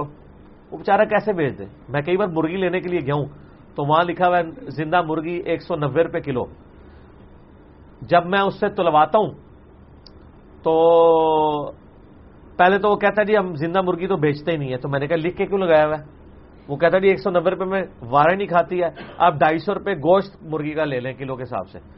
میں کہتا ہوں، یار چھوڑو، میں نے زندہ لے کے اپنے سامنے تکبیر کروانی ہے۔ بڑی مرغی نہیں میں نے لینی، ڈیڑھ ڈیڑھ پونے دو دو کلو والی مرغی ہو، جس کا ذائقہ بھی ٹھیک ہو۔ نکالو مرغیاں، دو تین نکلوا کے، ذبح کروا کے، گوشت بنواتا ہوں۔ تو اب میں اسے کہتا ہوں، وہ کہتا جی اگر آپ نے زندہ کے حساب سے کروا رہے ہیں نا، تو میں پھر دو سو دس روپے لوں گا، ایک سو نبے مجھے بارہ نہیں کھاتا۔ تو لے لو دو سو دس روپے۔ مجھے بھی پتا ہے۔ اور یہ جو ہمارے لوگ بنے ہوئے ہیں نا آج کل کے جناب دودھ جو ہے نا، وہ جناب اتنا مہنگا دودھ ہے۔ خالص دودھ دیکھیں، ملتا ہی نہیں ہے۔ اسی روپے میں آپ کو کون خالص دودھ دے گا؟ آپ اپنے گھر بھینس رکھ لیں اور مجھے اسی روپے آپ بتائیں کہ آپ کو وارہ کھاتا ہے۔ خالص دودھ تو میرے بھائی، آج کی ڈیٹ میں پانچ مئی دو ہزار انیس، آپ کو ایک سو دس، ایک سو بیس روپے کلو ہی شہروں میں ملے گا نا۔ اب آپ کسی گاؤں ایریے کی بات نہ کریں گے جہاں دودھ ایکسیسو ہے۔ یعنی ایوریج میں پنڈی، اسلام آباد، جیلم، ان علاقوں کی بات کر رہا ہوں۔ اسی روپے آپ کو کیسے کلو دے دیں میں تو آپ کو سپریٹا ہی دیں گے نا جس کی ملائی نکلی ہوئی ہوگی۔ وہ دہی جو ہے نا وہ اس دودھ کا بنایا ہوتا ہے انہوں نے۔ دہی آپ کو اس لیے اکثر خالص ہی مل رہا ہوتا ہے کیونکہ وہ خالص دودھ سے بنایا جاتا ہے۔ یعنی ایسا دودھ جس کی ملائی نکال لی ہوتی ہے اور باقی وہ دہی جما دیتے ہیں۔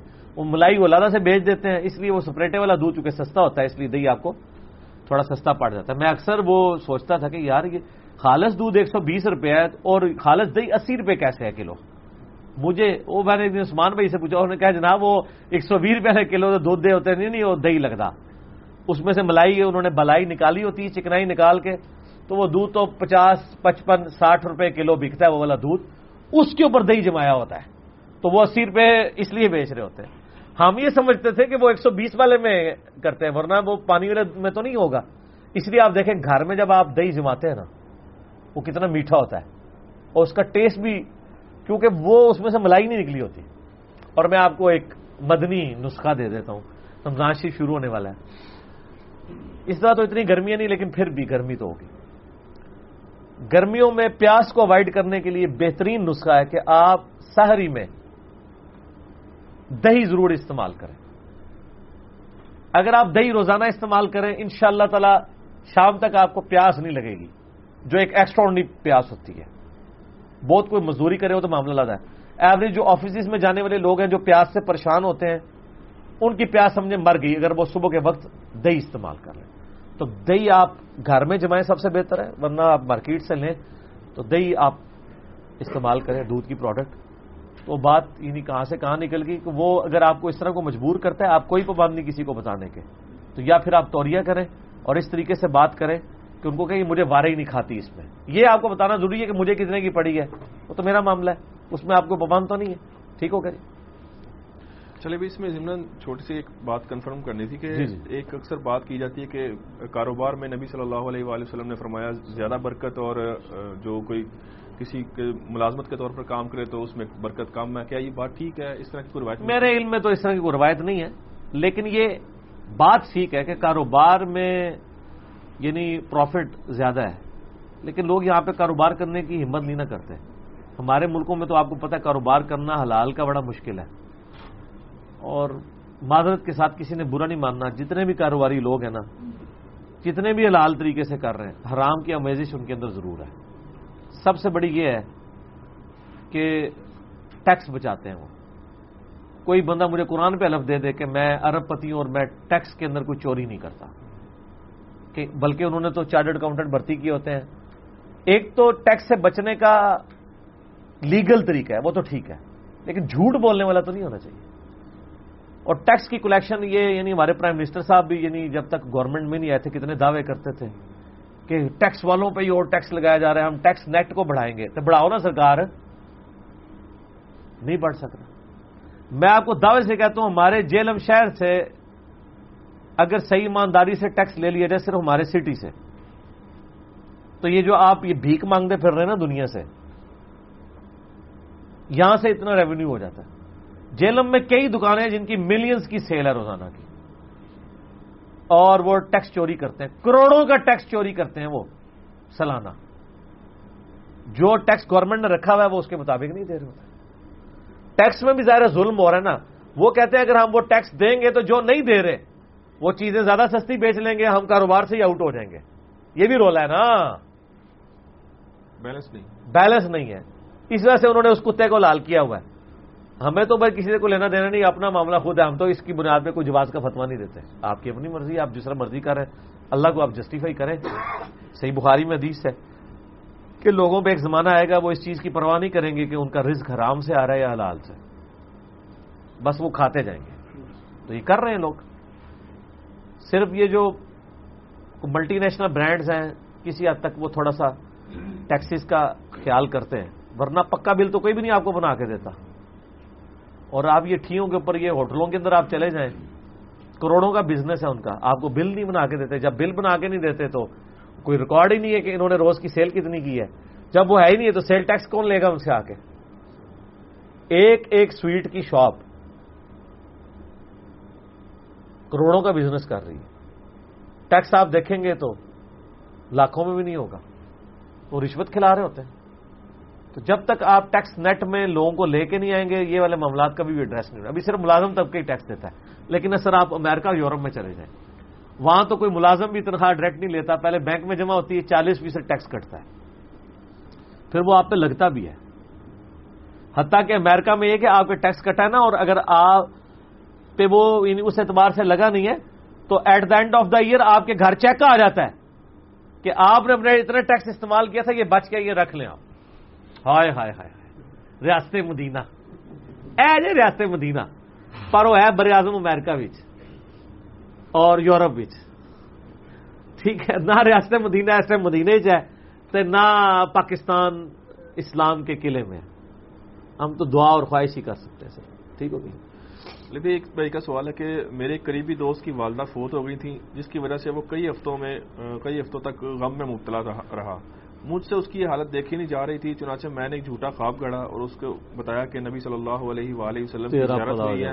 اور انہوں نے فرمایا کہ تمہارے دوست کی والدہ ہمارے ساتھ جنت میں ہے۔ یہ خواب سن کر وہ سکون میں آ گیا۔ ہاں۔ لیکن اب میں پریشان ہوں مجھے بتائیں میں کیا کروں۔ تیرا بالکل صحیح برباد ہوا ہے سکون۔ تو ایک کام کیوں پایا؟ دادا کرے یعنی ایک دوست کی والدہ فوت ہوئی ہیں تو یہ بتا رہے ہیں کہ اس کو صبر نہیں آ رہا تھا تو اس بندے نے خواب گڑا کہ میں نے نبی اسلام کو خواب میں دیکھا ہے اور بشارت ملی ہے کہ تیری والدہ یعنی جنت میں ہے۔ تو اس کے بعد اس کو سکون ہو گیا۔ تو تیرا سکون تو برباد صحیح ہوا ہے نا۔ میرے بھائی، صحیح بخاری میں حدیث ہے، نبی اسلام نے فرمایا، جھوٹوں میں سے سب سے بڑا جھوٹا وہ ہے جو ایسا خواب بیان کر دے جو اس کی آنکھ نے نہیں دیکھا۔ یہ عام خواب کی بات ہو رہی ہے، نبی اسلام والی تو بات ہی نہیں ہو رہی ہے ذہن میں رکھے عام خواب بھی جھوٹا بیان کرنا سب سے بڑا جھوٹ ہے۔ اور نبی اسلام کے بارے میں تو بخاری مسلم حدیث ہے، جس نے میری طرف کوئی ایسی بات منسوب کی جو میں نے نہیں فرمائی۔ وہ اپنا مقام دو میں دیکھ لے۔ تو یہ نبی اسلام کی طرف اس نے پورا خواب منسوب کر دیا کہ جی وہ والدہ والا میری وہاں پہ پہنچ چکی ہیں جنت میں اور لوگوں کو خوش کرنے کے لیے اگر آپ کو اپنی آخرت کی فکر اس وقت کرتے وقت سوچنا یہ بڑی ضرورت ہے آپ کی۔ اور اللہ کا خوف کریں، فوراً سے پہلے توبہ کریں۔ اب اعلانیہ توبہ کریں گے تو آپ پہ ٹو نائنٹی فائیو سی لگ جائے گی۔ ظاہر جب یہ بتا دیں گے تو لوگ تو اس کی چمڑی اتار دیں گے۔ تو آپ اکیلے میں اللہ سے گڑ گڑا کے معافی مانگیں۔ امید ہے اللہ تعالیٰ آپ کو معاف کر دے گا ان شاء اللہ تعالیٰ۔ اور معافی صحیح والی مانگیں اور آمدہ سے اس گناہ کے حوالے سے اس کی سینسٹیوٹی کو سمجھنے کی کوشش کریں۔ صحیح بخاری میں صحیح مسلم کے اندر ایک حدیث ہے۔ ڈیٹیل کے ساتھ آپ کو زکوٰۃ والے چیپٹر میں ملے گی۔ اور اس میں خوارج کے ساتھ کتال والا جو باب ہے اس میں۔ مولا علی علیہ السلام جنگ نہروان کے لیے جب جا رہے تھے نا، تو ظاہر آپ نے اپنی فوج کا مرائل بلند کرنا تھا۔ جنگ نہروان میں حضرت علی کے ہی فوجی ٹوٹ کے الگ ہوئے تھے جن سے انہوں نے کتال کرنا تھا۔ تو ظاہر وہ ایک فوج کے لیے بڑا مشکل ڈسین ہوتا ہے کہ اپنے ساتھیوں کے خلاف ہی۔ تو سیدنا علی نے ان اپنی قوم، اپنی یعنی فوج کا مرائل بلند کرنے کے لیے ان کو ایک حدیث بیان کی کہ نبی اسلام نے فرمایا تھا کہ مخلوق کے سب سے بہترین لوگ ہوں گے جو خوارش کو قتل کریں گے۔ یعنی جو تم جس کام پہ روانہ ہو رہے ہو، تمہیں سب سے بہترین اس وقت امت کے لوگ نبی اسلام نے قرار دیا اور میں نے خود نبی اسلام سے یہ بات سنی ہے۔ اور یہ حدیث بخاری میں موجود ہے۔ مسلم میں جو الفاظ ہیں نا، اس میں شروع میں تمہیدن الفاظ ہیں کہ سیدنا علی کہتے ہیں کہ مجھے کوئی آسمان سے زمین پہ گرا دے۔ ہائے ہائے ہائے ہائے ہائے۔ تو یہ تو مجھے گوارا ہے۔ لیکن مجھے یہ گوارا نہیں ہے کہ میں نبی الاسلام کے بارے میں کوئی ایسی بات بتا دوں تمہیں جو میں نے خود آپ سے نہ سنی ہو۔ کیونکہ نبی الاسلام نے فرمایا تھا کہ جس نے میری طرف جھوٹی بات منسوخ کی، وہ اپنا مقام دوزخ میں دیکھ لے۔ تو دوزخ میں جانے کے عذاب سے بچنے کے لیے میں یہ تو گوارا کر لوں کہ مجھے آسمان سے زمین پہ پٹک دیا جائے۔ لیکن نبی اسلام پہ جھوٹی بات نہ کروں۔ اور مسلم شریف کی پہلی حدیث ہی مولا علی سے ہے۔ یہی والی۔ کہ جس نے میری طرف جھوٹی حدیث بیان کی، وہ اپنا مقام دو زخم یہی وجہ ہے کہ صحابہ کرام علی مردوان کے بارے میں اہل سنت کا یہ اجماعی عقید ہے۔ اہل تشیع تو ایگری نہیں کرتے، لیکن اہل سنت اس کے اوپر متفق ہے کہ جہاں تک روایت حدیث کا معاملہ ہے، تمام کے تمام صحابہ عدول ہیں۔ یہ جو دیوبندیوں نے وہ اکثر لکھا ہوتا ہے کہ تمام مصحف کے الفاظ کلو کلو اصحاب ہے میں ذرا وہی بولا اصحاب کل ہاں اصحابت کلہم عدون۔ تو وہ سمجھ رہے ہوتے ہیں کہ یہ اب معصوم ہو گئے، ان سے غلطی بھی کوئی نہیں ہوگی۔ دوسری طرف قرآن میں حضرت آدم کی غلطی بیان کر رہے ہوتے ہیں علیہ السلام۔ موسا علیہ السلام کے بندہ مر جانے کی غلطی بیان کر رہے ہوتے ہیں۔ نو علیہ السلام کے کافر بیٹے کے لیے بدوا کر دینے کی غلطی بیان کر رہے ہوتے ہیں۔ یہ جو ٹرمنالوجی ہے، یہ اس کانٹیکس میں تھی کہ صحابہ کرام دعان روایت حدیث میں عدول ہے اگر کسی صحابی کا نام آ گیا تو یہ تحقیق نہیں ہوگی کہ وہ اس حوالے سے کہ بھئی وہ صحیح ہے یا ضعیف ہے، وہ صحیح شمار ہوگا۔ اس لیے کہ صحابہ کرام علی مردوان کو نبی الاسلام نے کوٹ کوٹ کے ایک بات سمجھائی تھی۔ اور وہ یہی تھی جس نے میرا میری طرف کو بعد منسوخ کی اپنا مقام دوزخ میں دیکھ لے۔ اور یہ حدیث متواتر ہے سب سے زیادہ اگر ترک کسی حدیث کے ہیں نا، اور تواتر سے سب زیادہ اصحاب سے جو حدیث روایت ہوئی ہے، وہ یہی والی حدیث ہے کہ جس نے میری طرف جھوٹی حدیث منسوخ کیا ہونا مقام دوزخ میں دیکھ لے۔ اس لیے صحابہ کرام سے بڑے بڑے جرم ہو گئے یعنی نفس سے مغلوب ہو کے، لیکن یہ جرم کسی نے نہیں کیا۔ میں آپ کو آج کی مثال دیتا ہوں۔ آپ گناگار سے گناگار مسلمان کے ٹیبل پہ ایک کروڑ روپیہ جا کے رکھیں اور اسے کہیں کہ نبی اسلام کو گالی دے دو۔ نہیں دے گا۔ چاہے وہ نماز بھی نہ پڑھتا ہوں۔ کیونکہ اس کو پتا ہے کہ یار یہ آخری سہارا ہے بخشش کا۔ یہ تو میرے ہاتھ سے نہیں جانا چاہیے۔ اسی لیول کی چیز صحابہ کو یہ پتا تھی کہ ہماری چمڑی اتر جانی ہے اگر ہم نے حضور پہ کوئی جھوٹی حدیث بیان کی۔ اسی وجہ سے ان سے بڑے بڑے جرم ہوئے ہیں۔ لیکن نبی اسلام کی جب باری آتی تھی نا، جھوٹ والا معاملہ وہ نہیں کرتے تھے، ڈرتے تھے اللہ سے۔ ورنہ حضرت معاویہ رضی اللہ تعالیٰ کا جو حضرت علی سے اختلاف تھا، حتیٰ کہ سب و شتم والا معاملہ بھی ممبروں پہ ہوا۔ اس سے بڑی چیز تھی کہ حضرت معاویہ کو حدیث گھاڑ کے حضرت علی کے خلاف پبلک میں عام کر دیتے۔ یہ میں اہل تشیعوں کو بھی پھکی دیتا ہوں۔ کہ بتائیں کہ حضرت معاویہ نے کبھی کوئی حدیث حضرت علی کے خلاف گھاڑ کے بیان کی ہے؟ اپنے ممبر سے؟ ان کو بھی پتا تھا کہ یہ جرم میں نے نہیں کرتا۔ اسی لیے حضرت معاویہ رضی اللہ تعالیٰ ہو کہ دور حکومت میں جو غیر اسلامی افعال بخاری مسلم میں ہیں جو میں نے کربلا والے ریسرچ پیپر میں بھی جمع کیے ہیں، ان کی بنیاد پہ کسی محدث کا یہ موقف نہیں ہے یعنی جھوٹ والا معاملہ بھی ہوا ہے، دھوکہ دہی والا معاملہ بھی ہوا ہے، غلط تعویلات والا معاملہ بھی ہوا ہے۔ لیکن کسی محدث نے یہ نہیں کہا کہ ان کی حدیث نہیں لینی کہ چونکہ انہوں نے غلط تعویلات کی ہیں۔ یعنی قتل مار کے انہوں نے غلط تعویل کر لی کہ ہم نے کیوں قتل کرنا تھا؟ حضرت علی نہ مار کو لے کے آتے نہ قتل ہوتا۔ تو باغی جماعت سے مراد حضرت علی کی جماعت ہے۔ تو پھر حضرت علی نے بھی پھکی دی۔ انہوں نے کہا اس کا مطلب ہے کہ حمزہ بن عبد المطلب کا قاتل نبی الاسلام تھے نہ حضرت حمزہ کو لے کے جاتے تو نہ حمزہ قتل ہوتا۔ ایک ایڈی بڑی کہانی ہے۔ اسی لیے محدثین اور فکا لکھتے ہیں کہ اس امت میں سب سے پہلے جس نے اپنی غلطی کی یعنی باطل تعویل کی ہے نا، وہ امیر شاہ معاویہ بن نبی سفیان رضی اللہ تعالیٰ عنہ ہے۔ لیکن اس کے باوجود کسی نے یہ نہیں کہا کہ انہوں نے کبھی کو حدیث جھوٹی بیان کی ہو۔ حتیٰ کہ سنبی دعود میں ایک حدیث ہے۔ One four two nine one four three zero ٹھیک ہے؟ نہیں نہیں فور ون کے ساتھ۔ اکتالیس سو تیس اور اکتالیس انتیس four one two nine, four one three zero اور فور ون تھری ون تو وہ ہے نا مقدام بن مادی کر والی جو حضرت حسن کی وفات کی خبر آئی تھی۔ اس سے ایک دو دیسیں آپ پیچھے چلے جائیں سنبی دعود میں۔ Four one three zero, four one two nine سنبی دعود میں۔ تو اس میں ملے گا کہ ابن سیرین تابی جب حدیث بیان کرتے ہیں اور وہ حدیث بیان کرتے ہیں حضرت معاویہ سے، رضی اللہ تعالیٰ عنہ۔ وہ حدیث بیان کرتے ہوئے کہتے ہیں کہ حضرت معاویہ بیان کرتے ہیں اور حدیث میں وہ متہم نہیں تھے۔ ایڈی مشکل یعنی انہوں نے تو عربی سانی بولی ہے۔ اردو ترجمہ کرنے والے جس طرح ہمار کا ترجمہ ہمار ہی کر دیتے ہیں، تو وہ حدیث میں بھی کہتے ہیں کہ حدیث میں وہ متہم نہیں تھے۔ اب یہ بہت بڑی بات انہوں نے کی۔ کہ حضرت معاویہ رضی اللہ تعالیٰ نے حدیث بیان کرنے میں جھوٹے نہیں تھے، ان پہ جھوٹ بولنے کا الزام حدیث کے معاملے میں نہیں ہے۔ تو اس کا کیا مطلب ہے کہ دوسری جگہ پہ ہے، لیکن حدیث کے معاملے میں نہیں ہے۔ یہ بات وہ حضرت ابو بکر، عمر، عثمان علی کے بارے میں تو وہ نہیں کوئی تعبی کرتا کہ ابو بکر سے بیان کر رہے ہیں اور کہہ رہے ہوں کہ جی ابو بکر نے نبی الاسلام کا فرمان ہمیں بتایا اور وہ اس حوالے سے متہم نہیں تھے۔ تو معاویہ کے بارے میں یہ بیان کیا کہ اس کے باوجود ہاں، روایت حدیث میں ان کو مانا گیا تو روایت حدیث میں صحابہ کرام کی روایتیں لی گئی ہیں۔ ایون بسر کی لی گئی ہیں۔ بسر بن نبی ارتا جس کے بارے میں یعنی محدثین اتنے سخت کمنٹس کرتے ہیں کہ اس میں کوئی رتی بھی نیکی کی نہیں تھی، سوائے اس کے کہ اس نے کلمہ پڑھ کے ایک دفعہ حضور کو دیکھا تھا۔ اس کے کردار میں رتی بھی نیکی کی نہیں تھی۔ جو کچھ اس نے قتل عام کیا، حتیٰ کہ علی نام کے جو بچے تھے، ان کو بھی قتل کر دیا۔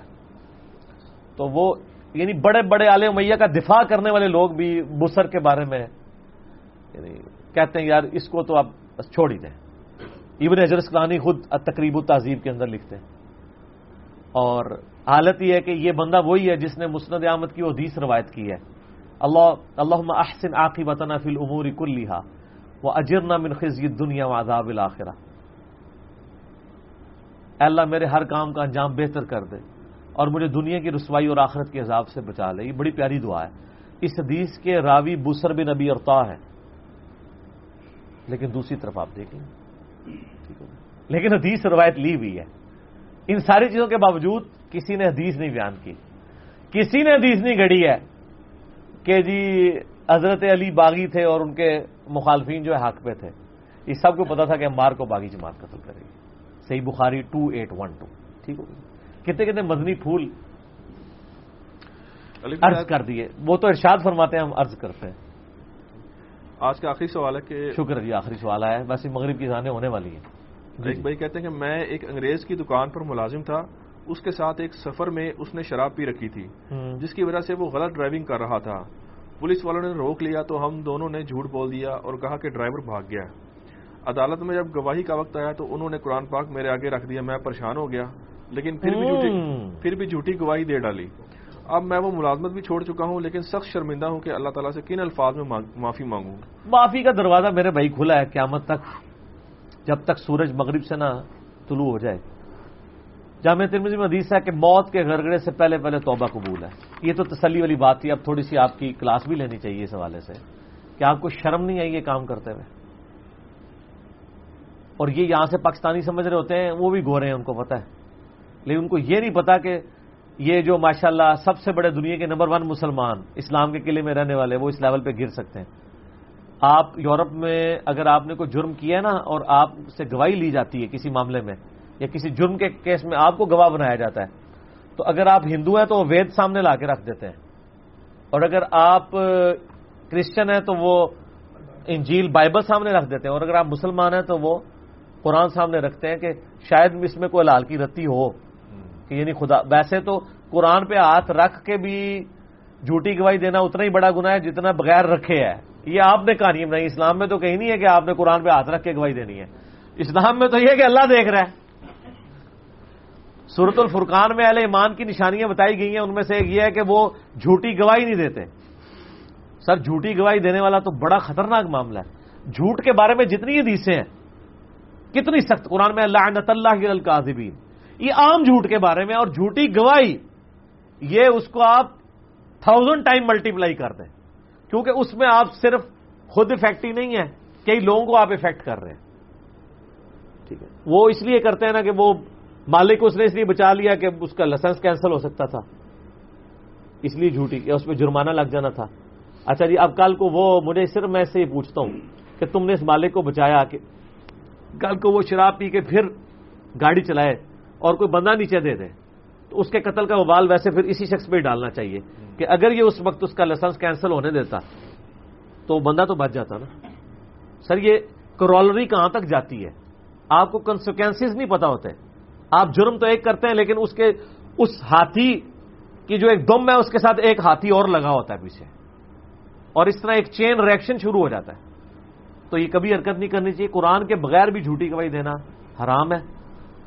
جھوٹے پہ قرآن میں اللہ کی لانت آئی ہے۔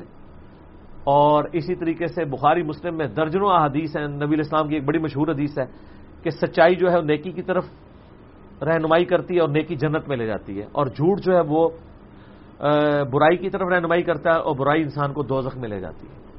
ٹھیک ہے۔ انسان سچ بولتا رہتا ہے، اللہ کے ہاں صدیق لکھ دیا جاتا ہے۔ انسان جھوٹ بولتا رہتا ہے، حتیٰ کہ اللہ کے ہاں کذاب لکھ دیا جاتا ہے۔ پھر وہ جو حدیث ہے کہ نبی الاسلام صحیح بخاری میں ہی ملتی ہے۔ نبی الاسلام ٹیک لگا کے بیٹھے ہوئے تھے۔ تو آپ علیہ السلام نے مختلف گناہوں کے بارے میں فرمایا، زنا نہیں کرنا، چوری نہیں کرنی، یہ کام نہیں کرنا، یہ نہیں کرنا۔ یہ آپ گناہوں کی اوپر صحابہ کو ترغیب دلا رہے تھے کہ عبرت کے طور پہ بچ جانا۔ پھر اچانک آپ اپنی ٹیک سے یوں آگے ہو کے بیٹھ گئے۔ اور پھر میں جھوٹ نہیں بولنا، جھوٹ نہیں بولنا۔ جھوٹ بھی نہیں بولنا۔ اور نبی اسلام یہ کتنی دفعہ ریپیٹ کرتے رہے۔ ایک تو ٹیک چھوڑ دی لوگوں کو متوجہ کرنے کے لیے، اور پھر یہ ریپیٹ کرتے رہے۔ حتیٰ کہ صحابہ کہتے ہیں، ہمارے دل میں خواہش ہوئی کہ نبی اسلام خاموش ہو جائے، کہ میں سمجھ آ گئی ہے کہ جھوٹ نہیں بولنا۔ یہ جھوٹ والا معاملہ ہے۔ اور جھوٹی گواہی، سر ہمارے تو یہاں عدالتوں میں پیڑ گواہ مل جاتے ہیں۔ جن کو آپ پیسے لگائیں وہ جا کے جھوٹی گواہیاں دے دیتے ہیں۔ تو چونکہ ان کو اپنی آخرت کی فکر نہیں ہوتی، خوف خدا نہیں ہوتا۔ اور یہ ایک امید لگی رہتی ہے کہ جی انشاءاللہ توبہ کر لیں گے۔ تو یہ انشاءاللہ توبہ کر لیں گے، سر، یہ بھی توفیق آتی کوئی نہیں ہے۔ یہ ذہن میں رکھیے گا، توبہ کی توفیق اسی کو ہوتی ہے جو روزانہ توبہ کی طرف مائل رہتا ہے۔ کیونکہ اللہ تعالیٰ نے آپ کو کوئی ٹیکسٹ میسج نہیں بھیجنا کہ ہاں جی ایک سال رہ گیا پلان کر لیں۔ جو آپ نارمل زندگی گزار رہے ہیں، اسی طرح اس زندگی میں سے اٹھا لیے جائیں گے۔ آپ پہ اس سے اچھا وقت نہیں آئے گا، برا وقت ہی آئے گا، اگر آپ اپنی اصلاح نہیں کرتے۔ کیوں؟ آپ اپنے ساتھ والوں کو دیکھ لیں۔ کتنے لوگ ہیں؟ ابھی یہ اس دن ہمارے ولید بھائی بتا رہے تھے، ان کی شاپ کے سامنے وہ سموسوں کی دکان ہے۔ صبح کے وقت ایک موٹر بائک پہ بندہ آیا ہے، سموسے یا جلیبیاں لینے کے لیے۔ موٹر بائک اس نے کھڑی کی ہے، چیخ ماری ہے۔ اندر سے دکاندار نکلا ہے، اس کو پکڑ کے اس نے کرسی پہ بٹھایا، دوسری چیخ ماری ہے، ہارٹ فیل ہو گیا۔ تو گھر سے تو وہ سموسے لینے آیا ہوا تھا نا۔ اس سے بھی اگر آپ سموسے لینے سے پہلے اگر وہ زندہ ہو جائے تو آپ کو بتاتا کہ میں نے بھی ایک زندگی پلان کی ہوئی تھی۔ کہ میں نے ابھی بوڑھا ہونا ہے، پھر انشاءاللہ میں نے داڑھی بھی رکھ لینی ہے، پھر میں نے توبہ بھی کرنی ہے، پھر یہ بھی کرنا ہے۔ لیکن اللہ نے اسے اچک لیا۔ آپ اسی زندگی سے اسی حالت میں اچک لیے جائیں گے۔ آپ پہ کوئی اچھا وقت نہیں آئے گا۔ بلکہ زندگی میں ہمیشہ برا ہی وقت آتا ہے۔ اگر کوئی ایماندار آدمی ہے نا، تو پھر آپ پوچھیں وہ کہتا ہے، یار، پہلے سے مشکل وقت ہی آتا ہے۔ نیکی پہ چلنا جو جوانی میں جذبہ ہوتا ہے۔ شروع میں آپ دیکھیں نا، کس طرح لوگ بچپن میں تو مسجدوں میں اتکاب بیٹھے بچے کتنے شوقین ہوتے ہیں۔ آپ کسی بڑے کو بٹھا کے بتائیں اتکاب وہ کہے گا، پہلے منو چھتر موبائل لے کے دو۔ میں اسے بہ کے کیا کرا گا؟ منو اسمارٹ فون لے کے دو۔ ٹائم ہی نہیں گزرے گا اس کا۔ تو جو جو انسان بڑا ہوتا ہے نا، نیکی کا جذبہ۔ بالکل جب بوڑھا ہو جاتا ہے، اس وقت تو کسی کام جو کا نہیں رہتا، اس لیے نیکی کا جذبہ اس میں تھوڑا بہت پیدا ہوتا ہے۔ لیکن وہ ادھر تک کس نے پہنچنا ہے؟ انہی حالاتوں، واقعات میں اچانک کسی کو اچک لیا جائے گا اس کو ٹائم نہیں دیا جائے گا۔ اسی لیے قرآن میں اولا تم تن اللہ و ان تم مسلم دیکھنا تمہیں موت نہ ہے مگر تم سر تسلیم خام رکھنا۔ یعنی ہر وقت ہی اللہ سے ڈرتے رہنا۔ اس کے علاوہ کوئی اور چارہ نہیں۔ ٹھیک ہوگا جی؟ اللہ تعالیٰ سے دعا ہے۔ جو حق بات میں نے کہی اللہ تعالیٰ ہمارے دلوں میں راسک فرمائے۔ اگر جس بات میں میرے منہ سے غلط بات نکل گئی تو اللہ تعالیٰ ہمارے دلوں سے معاف کر دیں ہمیں کتاب و سنت کی تعلیمات پر عمل کر کے دوسرے بھائیوں تک پہنچانے کی توفیق عطا فرمائے۔ سبحانک اللہم و بحمدک اشہد اللہ الہ الا انت استغفرک و اتوب الیک۔ اللہم صلی علی محمد و علی آل محمد کما صلیت علی ابراہیم و علی آل ابراہیم انک حمید مجید۔ اللہم بارک علی محمد و علی آل محمد کما بارکت علی ابراہیم و علی آل ابراہیم انک حمید مجید۔ سبحانك اللهم وبحمدك اشهد ان لا اله الا انت استغفرك واتوب اليك وما علينا الا البلاغ المبين جزاكم الله